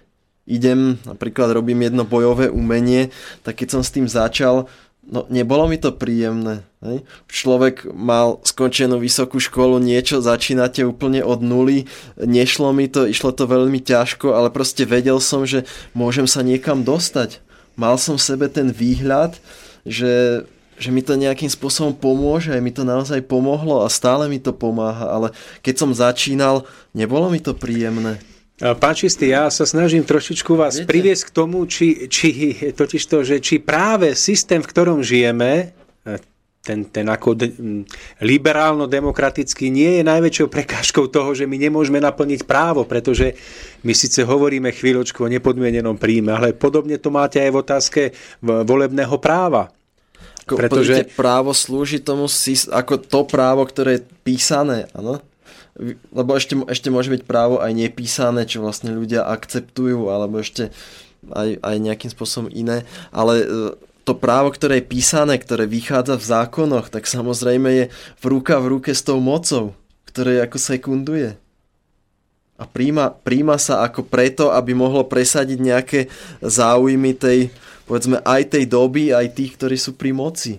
Takže nevidím momentálne ako pri tej situácii, v akej sme, aby tam bolo nejaké takéto východisko, že ako z toho ďalej, alebo proste von, hmm. lebo e, myslím si, je tam taká už strnulosť, nejaký stupeň, že už nevnímame tú podstatu, alebo proste toho, ducha toho zákona, čo by to malo mať, alebo kam by to malo smerovať, ale už vnímame len každú jednotlivú vetu, každú čiaročku, každé nejaké rozhodnutie a už sme v takej nejakej fáze, že nejdeme po tej prapodstate. Prečo sme ten zákon prijali? O čo nám išlo v tej spoločnosti? Na čo sme tento zákon išli prijať? Duch zákona. To už nám nehovorí asi nič. Alebo úplne minimum. Hmm. Máme nejaké maily? Máme, ale ešte toto dopočte. Tak poďte, nech sa... No, ja... Počkajte, no. vy, ste, vy, vy ste vyslovili hrôzo strašnú myšlienku teraz, že sa obrancom demokracie zježili všetky vlasy a chlpy a teraz zježený jak mačka. Dnešnej sa... podoby demokracie. Čo si to, ešte to zopakujte raz. Čo, že... Ja som vlastne naražal na to, že, že tak, ako nie je možné... Um, nejakým spôsobom v tomto systéme rozhodnúť, komu ten príjem dať, aby mu pomáhal a komu nie, lebo by mu škodil. Mm. Takže vlastne nie je možné ani, ani rozhodnúť, kto by mal právo sa rozhodovať o tom, koho si zvolia, kto nie. Pretože vieme o tom, že sme rôzni.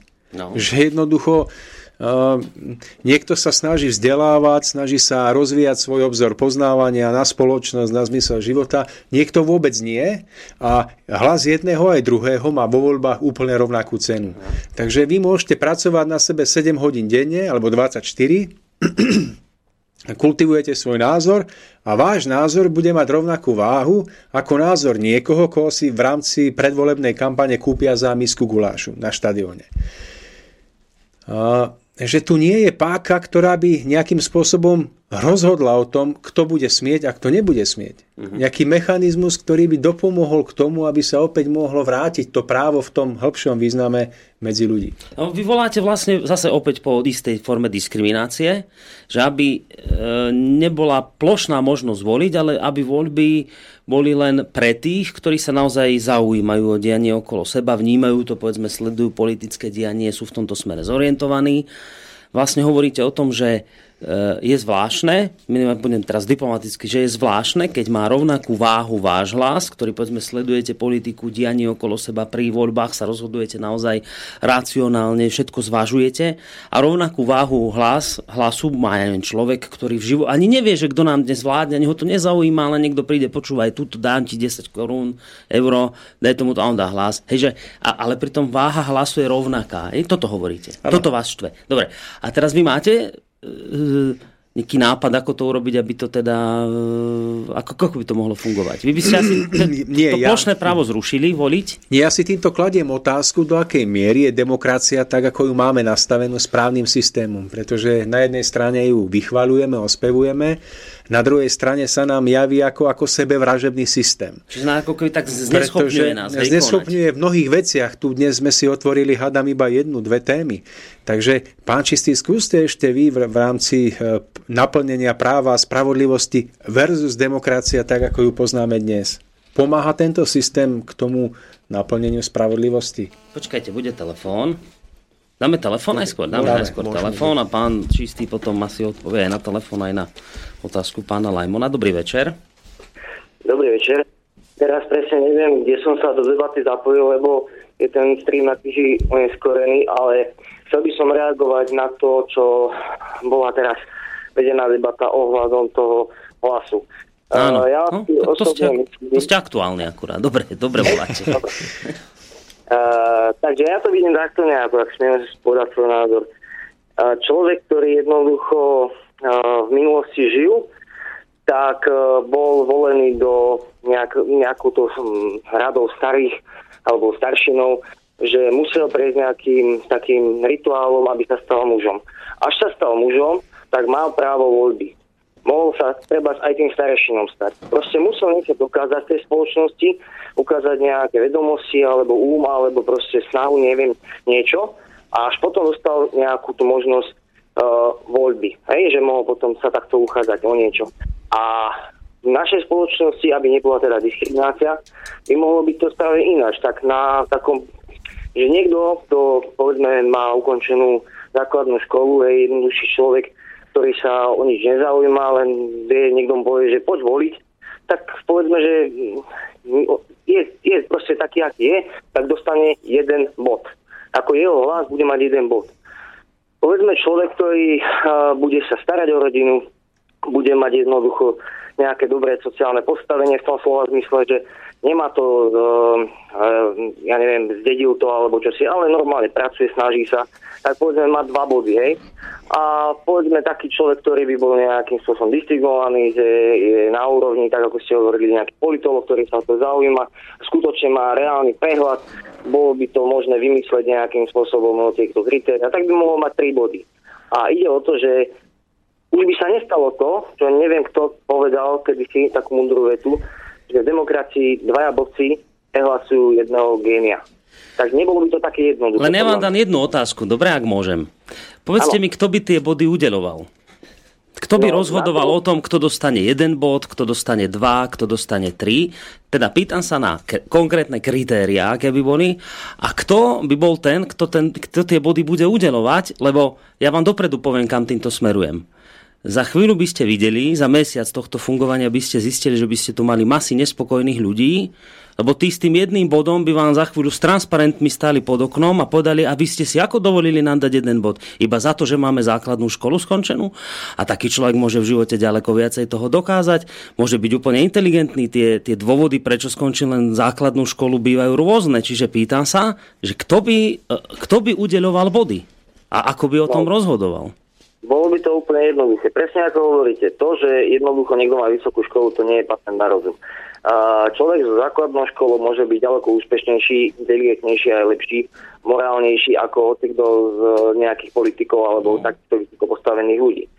Uh, ja by som to postavil na, takej, na takú úroveň, kedy jednoducho ten človek preukázateľne pre spoločnosť niečo vytvára, tvorí alebo proste sa snaží.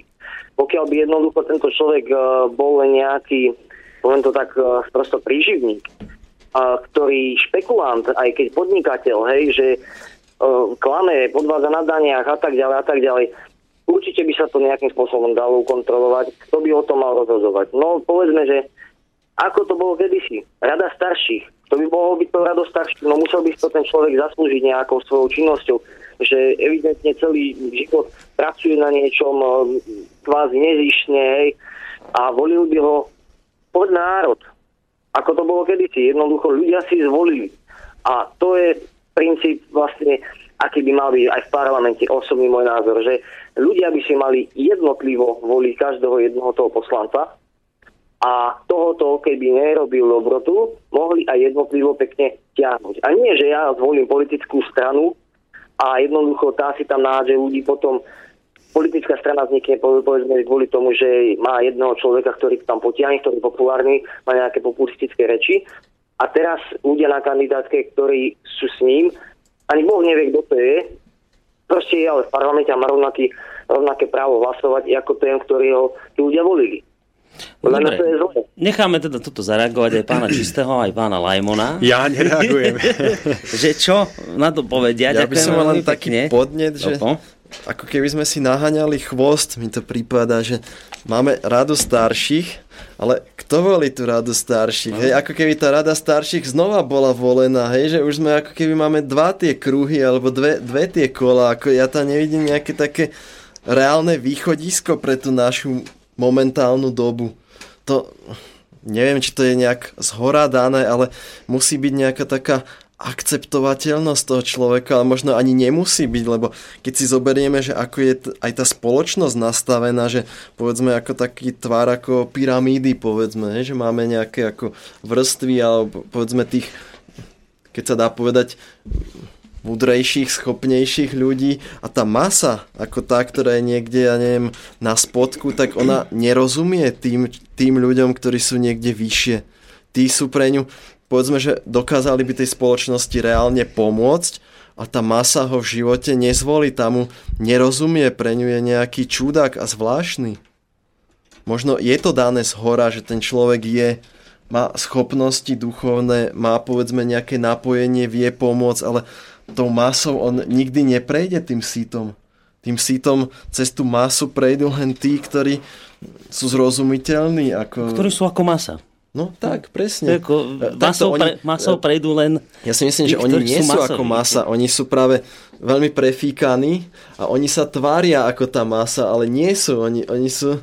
To sú také ako líšky, by som to skôr nazval, ale tvárim sa, že ja som od vás, ja som proste taký ako vy ale mne ide o niečo úplne iné ako vaše blaho, vaše dobro, ale chcem vás využiť. Je to len taký ako pláštik. A práve títo ľudia, ktorí sú naozaj tí, nazvime to duchovne nejakým spôsobom osvietení, vyšší, neviem ako to správne nazvať, on to dokáže prehliadnúť tento pláštik, ale tá masa to nevidí. A tá masa sa ani nedostane k tým duchovne nejakým vyspelejším ľuďom je to taký, taký kruh, ako začarovaný. Možno ešte by viedla nejaká taká možnosť, že ten človek by dokázal aspoň na nejakej nejakej obci alebo proste v, nejaké, v nejakom menšom rozmere tým ľuďom reálne pomôcť a otvoriť im takú cestu, ktorá povedzme dosiaľ neexistovala a začali by ho akceptovať a príjmať a tí by tam zároveň volali ďalších ľudí a bolo by to nejaké niečo také, alebo proste vedel by sa ten človek tak zariadiť, že by naozaj pomáhal tým druhým. Musí tam byť podľa mňa tá akceptovateľnosť, to, že tí ľudia príjmajú toho človeka naozaj ako nejakú osobnosť. Nie je to o veku. Je to o naozaj nejakom či duchovnom veku alebo nejakej osvietenosti skôr. No. Pán Čistý, a vidíte nejakú reálnu cestu z tejto situácie, pretože žijeme v demokracii, chápeme demokraciu tak, ako ju chápeme v rámci spoločenského systému. Je možné, aby právo opäť nadobudlo ten pravý lesk, ktoré niekedy malo? Alebo je to už tak, že vlastne nás čaká nejakým spôsobom seba zničenie alebo seba záhuba spoločenského systému, kedy sa až potom zase začne s nejakou novou historickou skúsenosťou budovať niečo nové. Ako vy vidíte ten najbližší výhľad do budúcnosti? No, žiaľ, nemám veš- vešteckú guľu, aby som sa do nej pozrel, ale ako, ako to momentálne vidím, tie nejaké náznaky, tak obávam sa toho, že prejdeme naozaj že krstom ohňom, aby sme naozaj videli, že čo ste si prijali ľudia, to sa vám splní, nech sa páči a pochopte, že čo, čo, čo sa vám... Uh, uh, počkajte, idem toto vyriešiť. Ej, niečo tu máme. Začína. Čo sa nám tu deje? To bol priamy útok na Takže, vysielanie. vážení poslucháči, pokračujem vo, vo vysielaní. Neboli to tanky, takže je to v poriadku. No, ne, nemal, nemal pozitívnu víziu pre nás, tak hneď tu to narušil Áno, áno. kompresor vysielanie. Vidím to skrátke v tom, že musíme si tie svoje plody, to čo sme si skôr priali a za čím sme išli, že toto chceme, musíme si to keby odžiť až do konca a vychutnať si tie plody. Aby sme to už nikdy v živote nechceli, ale ani to ešte nemusí byť zárukou toho, že budeme chcieť to správne. Ale momentálne tá doba, všetko sa vyhrocuje a to, čo možno pred x rokmi bola len nejaká jedna myšlienka, momentálne to nejak dostáva silu, začína to prinášať ovocie a začíname chápať, že asi to nebolo správne, mnohé z toho. Napriek tomu, že to spoločenské nastavenie veci je také, aké je, my sme sa v rámci našej relácie už mnohokrát dotkli toho, že Ako my ostávame čo je- pozitívni, to, čo je, samozrejme. to, čo je nedotknutelné, to je ten osobný rozmer osobnej zodpovednosti človeka, že asi mi dáte za pravdu, keď poviem, že hoci už možno v tom spoločenskom zriadení sme sa tak, tak oklieštili o možnosti rozhodovania a posunú veci správnym smerom, že je skutočne náročné niečo meniť, ale asi je to tak, že tá najväčšia časť zmeny, ktorá ešte je možná, sa ukrýva na rovine nášho osobného života v každodennosti, ktorú prežívame. Aj osobného života, aj samozrejme príkladu. Vlastného príkladu tým druhým ľuďom, lebo to je podľa mňa veľmi dobrá možnosť, ako nejaké veci meniť.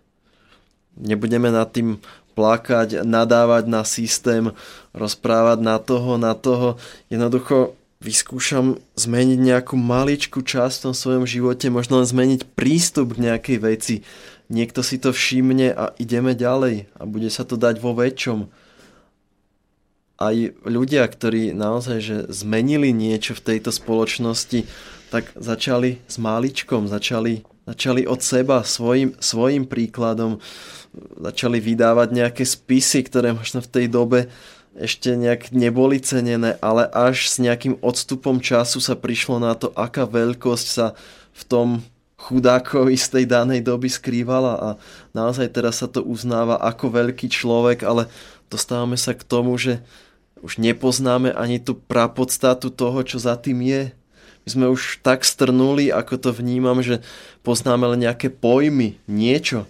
Raz som niekomu prečítal niečo z diela Jana Amosa Komenského a človek sa nás pýtal, že aký to je Korán. A vrajím, a to je Komenský preca. No, učiteľ národov. A to je všetko. Tam končíme. Ešte možno vieme ten rok, kedy sa narodil a je to všetko. Nevieme nič do hĺbky. Nevieme, pre, prečo sa stal tým učiteľom napríklad ako v tomto danom prípade, alebo, alebo o čo tomu človeku išlo, o ten prerod, o tú zmenu. Povedzme, že vznáša sa okolo nás veľa, veľa dobrého, ale už sme si to tak oklieštili, že už ani nevieme, ani nevieme, čo je za tým. Čo, čo v tom diele, alebo čo nám ten človek chcel zanechať, okrem nejakých dvoch hesiel. Takže máme pred sebou 30 minút do konca relácie. My sme sa dohodli pred reláciou, že v rámci toho, tej záverečnej časti budeme sa trošku venovať aj dnešnej aktuálnej téme, dnešnému prežitiu Veľkej noci. Takže ak súhlasíte, dáme si pred záverom ešte skladbu predelíme túto časť a potom budeme v tej záverečnej časti pokračovať. Ja vás ešte nenechám, pán Lemon. Tak, nech no, sa páči. To, on to zobral teraz do rúk. Vy povedzte, ako by ste to riešili. Toto ma zaujíma, túto situáciu.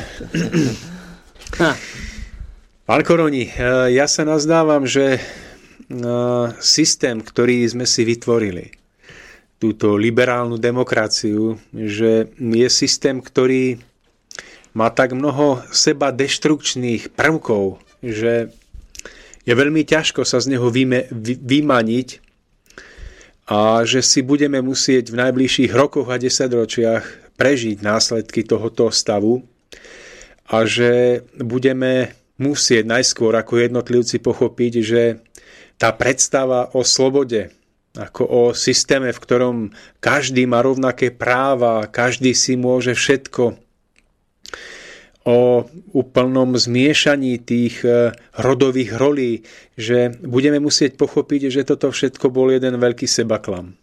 Budeme musieť jednoducho pochopiť, že e, demokracia v tejto podobe, kapitalizmus v tejto podobe, otvorený trh, neregulovaný trh, že toto všetko je spoločensky nastavený systém, ktorý principiálne je nesprávny. Myslím si, že pod tlakom týchto prežití budeme musieť znovu zrodiť v sebe túžbu po akejsi národnej samostatnosti alebo aspoň svojbytnosti v tých základných veciach. Nazdávam sa, že pod tlakom tohoto prežitia budeme musieť si opäť začať vážiť pôdu. Výrobu v našej vlastnej krajine. Že budeme musieť si chrániť našu kultúru ako duchovné bohatstvo a že pod tlakom všetkých týchto prežití, keď si začneme toto všetko vážiť, tak sa v nás začnú vytvárať akési rodiace sa zárodky takého správnejšieho pohľadu na život. A až potom bude, príde doba, kedy si budeme môcť správnejšie voliť tých zástupcov, ktorí budú viesť naše krajiny, naše národy. Až potom príde doba, kedy sa snáď prinavrátime k tomu zdravšiemu spôsobu života, ak to ešte bude možné. Nazdávam sa, že kým si neprežijeme dno, o ktoré sa tak veľmi usilujeme, tak žiadna veľká zmena nenastane. Ľudia ešte stále žijú v tej falošnej ilúzii o, o dokonalosti kapitalizmu, o otvorenom trhu, o voľnom cestovaní, o mnohých veciach, ktoré, ktoré sa javia byť ako, ako seba zničujúce. Takže dúfam, že toto všetko, čo príde, že bude pochopené správne, že to nebude pochopené revolučným spôsobom, že ľudia pod tlakom tohoto nebudú chcieť zbrojiť a nebudú chcieť vytvárať vojny, ale že pod tlakom tohoto si vstúpia do svedomia a uvedomia si, že musí sa zmeniť spôsob života. A samozrejme, Mm, s touto zmenou musí nastať aj vnútorný prerod jednotlivca, kedy si človek začne viacej uvedomovať, že, že je človekom citu. Že má v sebe niečo, čo ho uschopňuje prežívať ušlachtile city v živote. Že práve tieto ušlachtile city robia jeho život skutočne hodnotným. A nazdávam sa, že keď na jednej strane budeme vnímať, že čo všetko je v spoločenskom dianí treba premeniť, posilniť a zároveň čo všetko je treba spraviť na rovine osobnej premeny človeka, že až potom budeme mať nádej na akú takú zmenu. Ale pán Koroni, obávam sa, že Že, nie, obávam sa, že, že to nepôjde bez, bez ťažkých strát. Obávam sa aj toho, že žijeme v dobe, kedy kedy sa bude radikalizovať spoločnosť, kedy budú do popredia prichádzať ľudia, ktorí budú ponúkať takéto skratkovité riešenia a ľudia v tom zúfalstve, ktoré budú prežívať, budú takýmto zvodcom veriť a že hrozí nám, že sa tu dožijeme mnohého, čo už sme dúfali, že už sa tu nikdy nevráti. Takže nemám, nemám ja takú víziu, že, že ako tá premena bude ľahká. Obávam sa, že každý bude musieť prežiť nesprávnosť toho všetkého, čo sme si tu 10 ročia pestovali. A bol by som rád, keby to bolo inak, ale kdekoľvek sa pohybujem medzi ľuďmi, tak všade vidím veľký nezáujem o tie najpodstatnejšie veci. No však, no, že ako ten impuls, že, vieš, že toto ľudia riešia aj často posluchači tohto rádia, že ako tých ľudí nakopnúť, že či to bude musieť... Najprv nejakým vzorom, ako začať. Od začať sám. zaujímať sa, hľadať nejaké možnosti, nebyť ako to stádo. Keď ten človek, ako ten poslucháč napríklad, nezačne rozmýšľať sám na to, čo by som mohol u seba najprv zmeniť. Viete, ono je krásne zavolať, hej, nakričať alebo ísť na nejakú demonstráciu, na protest. No a čo ďalej teraz? Čím som prispel k nejakej reálnej zmene tohto systému, alebo keď ide už to jedno, proti čomu ide demonstrovať, ako si tomu pomohol. No, dobre si sa vykričal, dobre si sa nahneval, ja neviem, hodil si 10 vajíčok, bude svet lepší zrazu? No možno je to o tom, že to, čo sa najviac pokazilo v tejto liberálnej demokracii, ako pán Lajmon hovorí, je to, že sme, eh, že sme prestali vnímať veci tak, že sú zviazané s osobnou zodpovednosťou. Ja iba jeden príklad poviem a potom až asi si dáme tú pesničku, že to je taký pekný príklad toto rádio, ktoré teraz poslucháči počúvajú. Že teraz sa spýtam, že Mohli by ste zákonom presadiť to, aby ľudia na toto rádio zákonne prispievali? Že, že zákonom to presadím. Že vy ste právnik, zákonom sa dá všetko presadiť. Aj to, aby bol slobodný vysielač povinne spoplatnený. Že by sme presadili koncesionárske poplatky. Na slobodný vysielač. Na slobodný vysielač. Teraz, že, ale čo by to prinieslo? No, tak toto rádio by iste fungovalo krásne, peniaze by malo. Ja si predstavte tú masu tých nespokojných ľudí, ktorí by museli prispiať na toto rádio, ktoré nechcú počúvať, nepočúvajú, povedzme, relácie, ktoré tu znejú, e, sú proti ich vnímaniu, hej, že koľko ľudí by bolo naštvaných. A teraz na druhej strane, že ako to funguje teraz. Teraz to rádio platia ľudia, ktorí ho platiť chcú. Že zviazali sme poslucháčov s osobnou zodpovednosťou za rádio. Že rádio funguje aj teraz to, čo počúvate, môžete počúvať len preto, lebo je tu proste istá už dosť široká masa poslucháčov, ktorí toto rádio a jeho prežitie zviazali s osobnou zodpovednosťou za to rádio. Oni proste prijali fakt, že ak, ak oni, povedzme, nevyčlenia zo svojho osobného rozpočtu istú dávku na toto rádio, tak vážne ohrozia fungovanie tohto rádia. Čiže osobná zodpovednosť. To je podľa mňa kľúč k nejakému zlepšeniu spoločnosti. V akomkoľvek, keby sme sa kdekoľvek teraz pozreli voľby, hej, to sme riešili, že prečo má mať rovnaký hlas. No má rovnaký hlas, lebo nikto neniesie za nič zodpovednosť. Ale predstavte si situáciu, Emil Páleš to spomína v jeho duchovných, slobodných duchovných stavoch. Predstavte si situáciu, že by ste ľudí zviazali so zodpovednosťou a že by ste povedali, že voliť bude iba ten, kto sa na to cíti. Nie všetci plošne. Kto sa na to cíti? Teraz jasné, všetci by povedali, že sa na to cítia. Dobre, počkajte. Ale ak sa na to cítite, budete voliť v poriadku, máte volebné právo, ale ak, ja neviem, poklesne HDP krajiny, ak pôjde krajina dole vodou, bude sa krajina, budete zodpovední vy priamo a vám sa to zosobní, ktorí ste volili. Koľký zrazu by povedali, viete čo, tak ja radšej volebné právo nechcem. Ako náhle vy zviažete človeka s osobnou zodpovednosťou, teda, že on má niesť dôsledok osobný, zrazu sú veci úplne inak. Zrazu aj toto rádio môže prežiť, lebo, lebo niektorí ľudia pochopili, čo to je osobná zodpovednosť. A nemusia to robiť. Ja už len jeden príklad poviem v škole, keď sme boli, takedy dávno, ešte za socializmu, pamätám si, že knihy sme dostávali zadarmo školské a bolo úplne jedno, v akom, ste ju, v akom stavu ste ju vrátili. Bo sa napísalo, že poškodená, dovidenia bola nová. Ako náhle prišlo niečo také, že sa za knihy poškodené muselo zaplatiť, No tak zrazu knihy sa neodovzdávali poškodené na najvyš tak zachovalom stave alebo takmer nové, lebo každý vedel, že ak ju poškodí, bude musieť za to zaplatiť peniaze svojich vlastných rodičov. Vtedy sme ešte nezarábali samozrejme, ale už sme chápali, že ak sa ma to dotýka, mňa osobne, tak na tú knihu musím dať pozor. Ak sa ma to nedotýka, je to jedno, v akom stave ju vrátim, tak sa vracali šaláty v 90%. A toto je tá otázka, zviazať ľudí so zodpovednosťou osobnou. A to je podľa mňa to, čo sa vytratilo a prečo teraz táto naša demokracia pokrivkáva, lebo tu nikto nie je za nič zodpovedný. Lebo nikto neniesie za nič osobnú zodpovednosť. Všetci to len rozprávame, trepeme dve na tri, ale v konečnom dôsledku je úplne fuk, ako sa rozhodujeme, lebo nakoniec nie je to jedno, veď ak žijem v demokracii, keď tak, no, tak bože môj, ideme ďalej. To je tá chyba podľa mňa. Ideme hrať? Nech sa páči.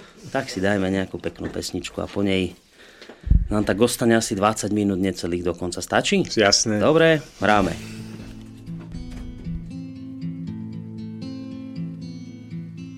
Šla pravda světem a na chudý duchem se smála. Pro blahoslavený navlíkla honosný šat. V zákouti špinavým drzá, lež ve stínu stála. Ta pravdu pozvala k sobě přenocovat. A pravda znavená usnula jen, co si sedla. Ze sna se culila naivka důvěřivá. Jen oči zavřela, už se lež z postele zvedla. A začala si pokradmu zkoušet ten její háv. S pravdou mě můžete leda tak políbit záda. Ženská je ženská, tak jaký pak caviky sní. Kdo pak tu rozpozná, která je lež, která pravda? Až budou obě dvě do naha vysvlečený. Na její blůzku si její brož fešácky připla. Pod paží stříkla si její dezodoren. Peníze, hodinky, doklady, všechno jí štípla. Odplivla, odporně zaklela, vypadla ven. K ránu až zjistila pravda, co všechno jí schází. Před zrcadlem se pak notně podivila. Někdo už od někud donesl hrst černých sazí, aby se ta čistá pravda tak nelišila. Pravda se smála, že na ní kameny házejí. Vždyť lež je to všechno, alež taky míšaty má. Blahoslavení s ní protokol sepsali rázem. Byla to rozmluva dost málo přívětivá. Ona vyfásla pokutu a ještě mohla být ráda. Ostatně cizí šmouhy přišili jí. Nějaká mrcha tu tvrdí, že je prej pravda. A zatím se potlouká nahá a po škarpách spí. Ubohá pravda se brání a přiznat se nechce. To máš holka marný, jak chceš, se dušuj a křič. Lež zatím potvora ukradla vzrostlýho hřebce a dlouhý a pěstěný nohy ji odnesli pryč. Lec, který hlupák se do dnaška za pravdu hádá, pravdy se ovšem v těch řečičkách nedobereš. Jistě, že na světě nakonec zvítězí pravda, ale až dokáže to, co dokáže lež. Často jak mání vodky jen půl litru na tři ani nevíš, s kým dneska přenocuješ. Někdo tě vyslíkne, řeknou ti, že ti to patří. A dřív, než se naděješ, nosí tvé kalhoty lež. No. Takže sme v závere našej relácie Cesta zo vstupu s pánom doktorom Stanislavom Čistým. Pán Koroni nám avizoval ešte nejaké e-maily, no, takže, sú, takže sú. dáme si ešte tie maily. Od Milana tu máme, ale treba to brať, že to je mail ešte z pred hodiny, takže ešte pôjde aj o veci, ktoré tu už boli rozoberané. Pán Lajmon, trochu manipulujete, nepodmienený príjem sa správne nazýva základný príjem. Ak 70% ľudí nebude mať profesionálnu prácu a všetko okolo bude v poriadku a o poriadok sa bude starať profesionál, necháte ich zahynúť? Pán Čistý, ako môže byť človek zbytočný? Je to všetko aktuálnej filozofii spoločnosti. Pán Koroni dosť veľa vysvetlil. Človek je tu na to, aby získal skúsenosti. Pán Lajmon, vy ste sa narodil preto, aby ste pracovali? Ste otrok? Gibran Khalil napísal jednu krásnu myšlienku, že človek si, človek má na svojom čele napísanú akúsi, akúsi kliatbu. A že túto kliatbu z tohto čela nedokáže zmyť nič iné, iba pod z poctivej práce. Ja som chcel povedať toľko, že som za to, aby nám robotizácia pomáhala, aby odľahčila veľký diel našej práce, ktorú musíme robiť, hlavne v priemyselnej oblasti. Ale je dôležité, aby ten voľný čas, ktorý potom vzniká, aby bol správne využitý na náš vnútorný rozvoj, na inú tvorivú prácu, pre ktorú máme osobitné nadanie. Takže pokiaľ sú ľudia na tom stupni, že dokážu tento voľný čas využiť pre svoj rozvoj, tak potom nech ho máme.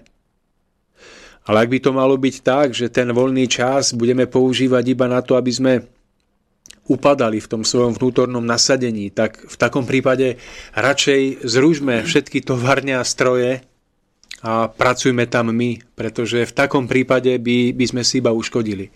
Takže nie som proti tomu, aby tu boli stroje, aby bola robotizácia. Ale určite nie na úkor nášho rozvoja. A aj pri tej robotizácii sa nazdávam, že je potrebné zvážiť, ktoré práce by mali robiť stroje a ktoré práce by sa dali urobiť manuálne. Pretože ak ste niekedy e, čítali Cicera, tak by ste sa dozvedeli, ako nesmierne si on a ľudia jeho doby cenili každého, kto ručne obrábal pôdu že to ručné obrábanie pôdy na poli bolo nie len ťažké, ale aj nádherné.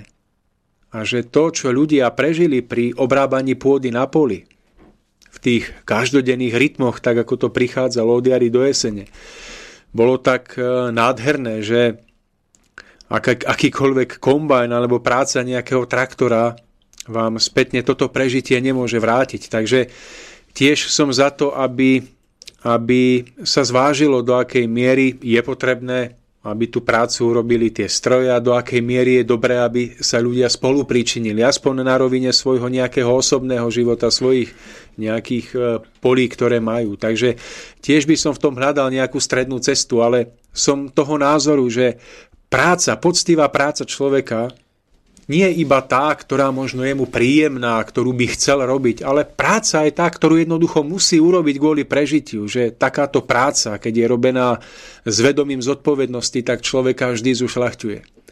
Takže skôr by som to smeroval v tej spoločnosti k tomu, nepozerať sa na prácu ako na niečo, čo je treba zameniť za robotizáciu a za stroje, ale skôr sa na prácu pozerať ako na cestu svojho zušlachtenia. Nazdávam sa, že v tomto spočíva ďalší vzostup spoločnosti. Telefón. V tejto chvíli je obsadený, uvidíme kým. Dobrý večer.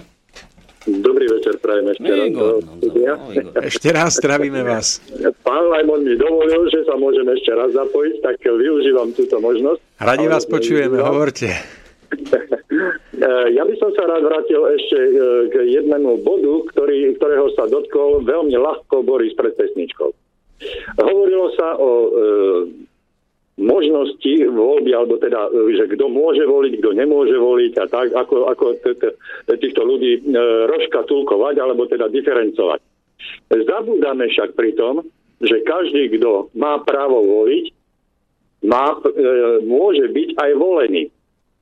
Čiže ak sa sústredíme na túto druhú e, časť, že dotyčný, ktorý ide voliť, môže byť aj zvolený a s tým sa spoja aj nejaké povinnosti, nejaké záväzky, no tak sa pozrime, alebo opýtajme sa, koľky pôjdu voliť, koľ, koľky budú riskovať, že môže byť zvolený, ja neviem, za e, domovníka alebo za, za e, vedúceho nejakého úradu a s tým spojenú zodpovednosť. Koľky by sme prišli k voľbám a dali sa do, do pozície, môžete ma zvoliť, ja to teda, keď sa tak rozhodnete, ja to budem za vás robiť. Neviem, či som dostatočne dobre... E, áno, áno, rozumieme, rozumiem otázke a viac menej... Je, je to zviazané s tou osobnou zodpovednosťou. Kto je osobne zodpovedný a, a, a ochotný prijať nejakú zodpovednosť, tak nech sa páči, môže ísť voliť. Asi takto by som to zhrnul. Áno, ďakujeme pekne. Pán Čistý. By som ešte povedal, že tá osobná zodpovednosť nemusí to súvisieť len s tými voľbami, povedzme, nejakého zastupiteľstva do Národnej rady hocikam. Súvisí to aj s obyčajným miestom, ja neviem, nejakého úradníka na ministerstve. Nemus- aby to nevyzeralo ako strašiak v tom smere, že tie voľby vás zvolíme, vy ste teraz zodpovední, tí iní nie sú. Každé jedno zamestnanie, ktoré človek vykonáva, tak mal by mať nejakú zodpovednosť už len či je to upratovačka, tam má zodpovednosť, ja neviem, za čistotu na toaletách a samozrejme ten politik, ktorý by robil rozhodnutia o veľkých sumách, o nejakých miliónoch, tak samozrejme tá zodpovednosť je rádovo niekde inde. Tomu by mal byť prispôsobený trošku aj ten príjem, samozrejme, ale druhá, druhá otázka by bola, ako to z toho človeka môžete dostať ne, neviem do akej miery by to bolo potom reálne, tá zodpovednosť, že keď on, ja neviem, uškodí za nejaké milióny, tak pokiaľ je poctivý samozrejme, tak nemá možnosť ani za celý život toľko zarobiť. Čiže tak, takisto by sa to muselo nejako odstupňovať a nejak riešiť. Ja by som k tomu ešte povedal toľko na adresu e, pána Lacka, že mm, vlastne vo, voliť by mohol ten, kto by sám mal byť volený alebo mohol byť volený. Že je to otázka, neviem si to celkom správne predstaviť, že či by to mohlo fungovať, pretože e, napríklad e, nejaká žena mohla by ísť voliť starostu obce, pritom sama by sa necítila plniť takúto funkciu, že No, ju by potom veľmi zväzovalo nejakým spôsobom, lebo každý máme iné predpoklady v živote aby, mm, aby nás to nejako nezvezovalo, ale budem nad tým ešte uvažovať určite. Ja by som to pochopil, že z tej skupiny sa proste z tej skupiny tých, ktorí idú voliť, tak môžu kandidovať ako oni sami dobrovoľne. Že nie mimo ano, tých, ano. ktorí volia, ano. by bol ten... Ešte máme jeden mail od Láca. Ja by som ešte, ja by som ešte ak môžem, Malilinko, spätne k tej práci, pretože je to veľmi zaujímavá téma. A trošičku sa to posunulo do tej roviny, že hm, vlastne keď už máme tie stroje a to všetko, že, že by sme sa mohli potom akoby e, venovať naplno tomu, čo nás zaujíma. Ja vám, pán Koroni, poviem, mne sa na živote veľmi páči to, že človek hlavne v mladom veku musí robiť jednoducho aj to, čo musí urobiť. Jednoducho nie vždy môžeme robiť to, čo si želáme. Ja by som práve naopak prial ľuďom a hlavne mladým ľuďom, aby si v živote skôr, než začnú robiť to, čo ich nejako veľmi naplňa a čo mnohé veci, ktoré sú im aj nepríjemné. Ja by som kľudne doprial mladému človeku, aby išiel vykydať hnoj, aby sa staral o dobytok. Ja som pracoval napríklad v zdravotníctve. Mnohé práce, ktoré tam bolo potrebné urobiť, neboli až tak veľmi príjemné. Tiež by som si vedel predstaviť niečo iné. Ale jednoducho bolo potrebné tie práce urobiť a dnes s odstupom tých rokov vidím, že to malo nejaký hĺbší význam. Že mi to do života mnoho dalo. Takže ja by som bol rád, aby naši poslucháči z dnešnej relácie si, si aspoň nejakým spôsobom zobrali do úvahy tento môj pohľad, že práca je to, čo robí život krásnym aj práca, ktorá nie je príjemná. Pokiaľ je nutné ju urobiť preto, aby spoločnosť fungovala, tak má svoju hodnotu a vôbec by som ju nejakým spôsobom ako nenahradzoval nejakými strojmi. Práve to ochladnutie života v spoločnosti sa mi zdá, že nastalo práve tým, že máme až príliš veľa tej techniky a robotizácie. V minulosti ste chceli kúpiť mlieko, tak ste navštívili predávačku v mliekarni. Dnes idete do nejakého chladného stroja alebo toho mliekomatu, kde vám to načapuje liter mlieka. Aká je v tom krása? Z môjho hľadiska bolo krajšie, keď som sa stretol s nejakou predávačkou, ktorá mi to mlieko predala s úsmevom na tvári. Ja to nepovažujem za veľký pokrok. Takže aby sa s vaničkou nevylialo to dieťatko, práca je tmelom života. A Dante to spomínal, napísal v jednej svojej v jednom svojom diele, že loďou života zmietajú všetky vetry a búrky, pokiaľ nie je zaťažená nákladom práce. Ak by mala robotizácia spôsobiť, že by ľudia už neboli dostatočne zamestnaní, aby som sa radšej priklonil k tomu, aby sme tej robotizácie mali menej. Nie je nič krajšie, ako keď idete spať a večer máte radosť z toho, že ste svoj deň prežili v zmysluplnej práci. Nie je nič krajšie, ako keď sa večer umiete si tvár od slaného potu, od poctivej práce. Toto by sme si mali osvojiť a k tomuto sa vrátiť. Mnohé veci, ktoré robíme strojmi, robme radšej rukami. Môžete si vy zamiesiť cesto na chlieb strojom, ale garantujem vám, že ak máte trošku jemnejšie cítenie, tak vám ten stroj nikdy nedá do toho chleba to, čo ruky vašej matky alebo vašej manželky, keď vás má rada. A to platí nie len pri tom chlebe, to platí aj pri varení, aj v mnohých iných oblastiach života. A mladí ľudia hlavne sa nazdávam pre ich rozvoj. Mali by sa naučiť robiť hlavne to, čo je im aj nepríjemné. Až keď prejdú touto skúškou, nech robia to, čo ich naplňa, v čom sa cítia byť slobodní. Som si položil otázku teraz. A to je však dobre hovoríte, len nie, otázka tak, je, že, nie len... že to už nie je príliš idealistický pohľad, tento, ktorý ste prezentovali. E, tak upl- Ťažko by ste našli človeka, ktorý by s touto ideálnou predstavou nesúhlasil. Samozrejme, ja vám poviem tak, aké to krásne, tak kedy zvážalo drevo na koňoch a neviem čo, a príroda, kosili ľudia, lúky. No to je krásna predstava, že dnes ten svet sa posunul, je iný, globalizovaný Iste z mnohých hľadisk hrôzostrašný, ale máte dnes miliardy ľudí, ktoré treba nakrmiť, nachovať. Tie stroje, vlastne aj preto tá robotizácia, lebo vám obrovský narastol počet ľudí. Nie som si celkom istý, či by sa to dalo už momentálne bez robotizácie riešiť, ale túto otázku už asi nedokončím, lebo je tu záver. Vidím, že aj niekto volá, ale nie, už, už nebudem dvíhať telefón, lebo je koniec relácie. Toto môžeme niekedy dať ako tému, to je isté zaujímavé, tam je veľa rôznych ešte tzv. premenených, ktoré by bolo treba vytiahnuť. Ale na dnes už asi to vravím, treba no, ukončiť. či nachovať alebo otráviť pri, tých, pri tom, ako pri sa to robí teraz. Veď práve, pra, práve preto hovorím, že to je vážna otázka, ktorá si zasluhuje samostatnú ano. reláciu, lebo už toto, toto naozaj nedoriešime dnes. Ja ešte neviem, či tam nebol v tom maili, čo ste čítali predtým, nejaká otázočka na mňa Mal poslúchač nejakú No, otázku? bolo, bolo niečo, že či sú ľudia zbytoční podľa vás, áno. Že, no neviem, či ste sa tak vyjadrili, nemám ten pocit, no neviem. Ja som tiež nemal ten pocit, v každom prípade človek zbytočný nie je, ale zbytočným sa robí sám. No. Je to vyslovene jeho voľba. Domnievam sa, že prišiel sem na túto zem, aby sa niečo naučil, v niečom sa zdokonalil a tak sú mu dávané aj tie príležitosti.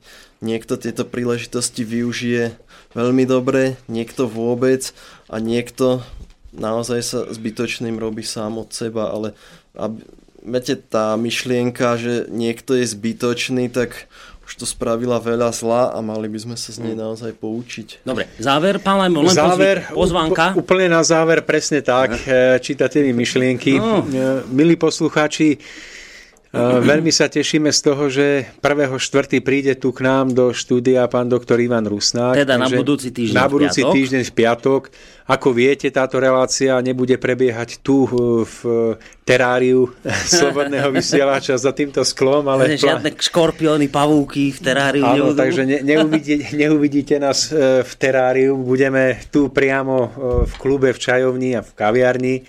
Tam je aj také malinké pódium, takže tam pán doktor Rusnák bude sedieť a ja sa budem snažiť e, spovedať a pýtať na také otázky, ktoré sú zaujímavé. Budeme hovoriť o medziludských a partnerských vzťahoch. Takže a bude mikrofón tu v klube, takže aj poslucháči a ľudia, ktorí sem prídu, budú môcť klásť priamo otázky. A samozrejme všetko to budeme vysielať cez rádio, takže tí, ktorí ste zďalej, nemusíte sa obávať, budete to počuť, ale zase tí, ktorí ste zbližšia, tak by ste si nemuseli nechať uísť príležitosť vidieť pána Rusnáka naživo a zažiť ho teda naživo. A položiť mu potom aj nejaké osobné otázky, tak. možno aj mimo relácie. Ja by som ešte povedal toľko, že je takým našim prianím, pán Koroni, povedzte to aj vy, že, že by tento klub e, ožil v tom smere, že takéto relácie tohto typu by sa tu robili pravidelnejšie. Je taký zámer samozrejme, aj už sa v minulosti nejaké udiali, bol aj zo strany ľudí dosť veľký záujem, napríklad keď som tu mal Emila Páleša, vždy tu bol ten klub plný, takže iste pokračovať v tejto tradícii by bolo hodno, tak uvidíme. No. Naozaj, čiže, pozývame čiže, vás, áno. prídite sa pozrieť na budúci týždeň, piatok od 18. do 20. Do 20. hodiny. Tak, tak, na dnes všetko. Na dnes všetko. Pán Lajmon, Pán Čistý. Pán Čistý. A pán Koroni sa s vami lúči. Majte sa pekne do počutia. večer, dobrú noc. Táto relácia bola vyrobená vďaka vašim dobrovoľným príspevkom. Ďakujeme za vašu podporu.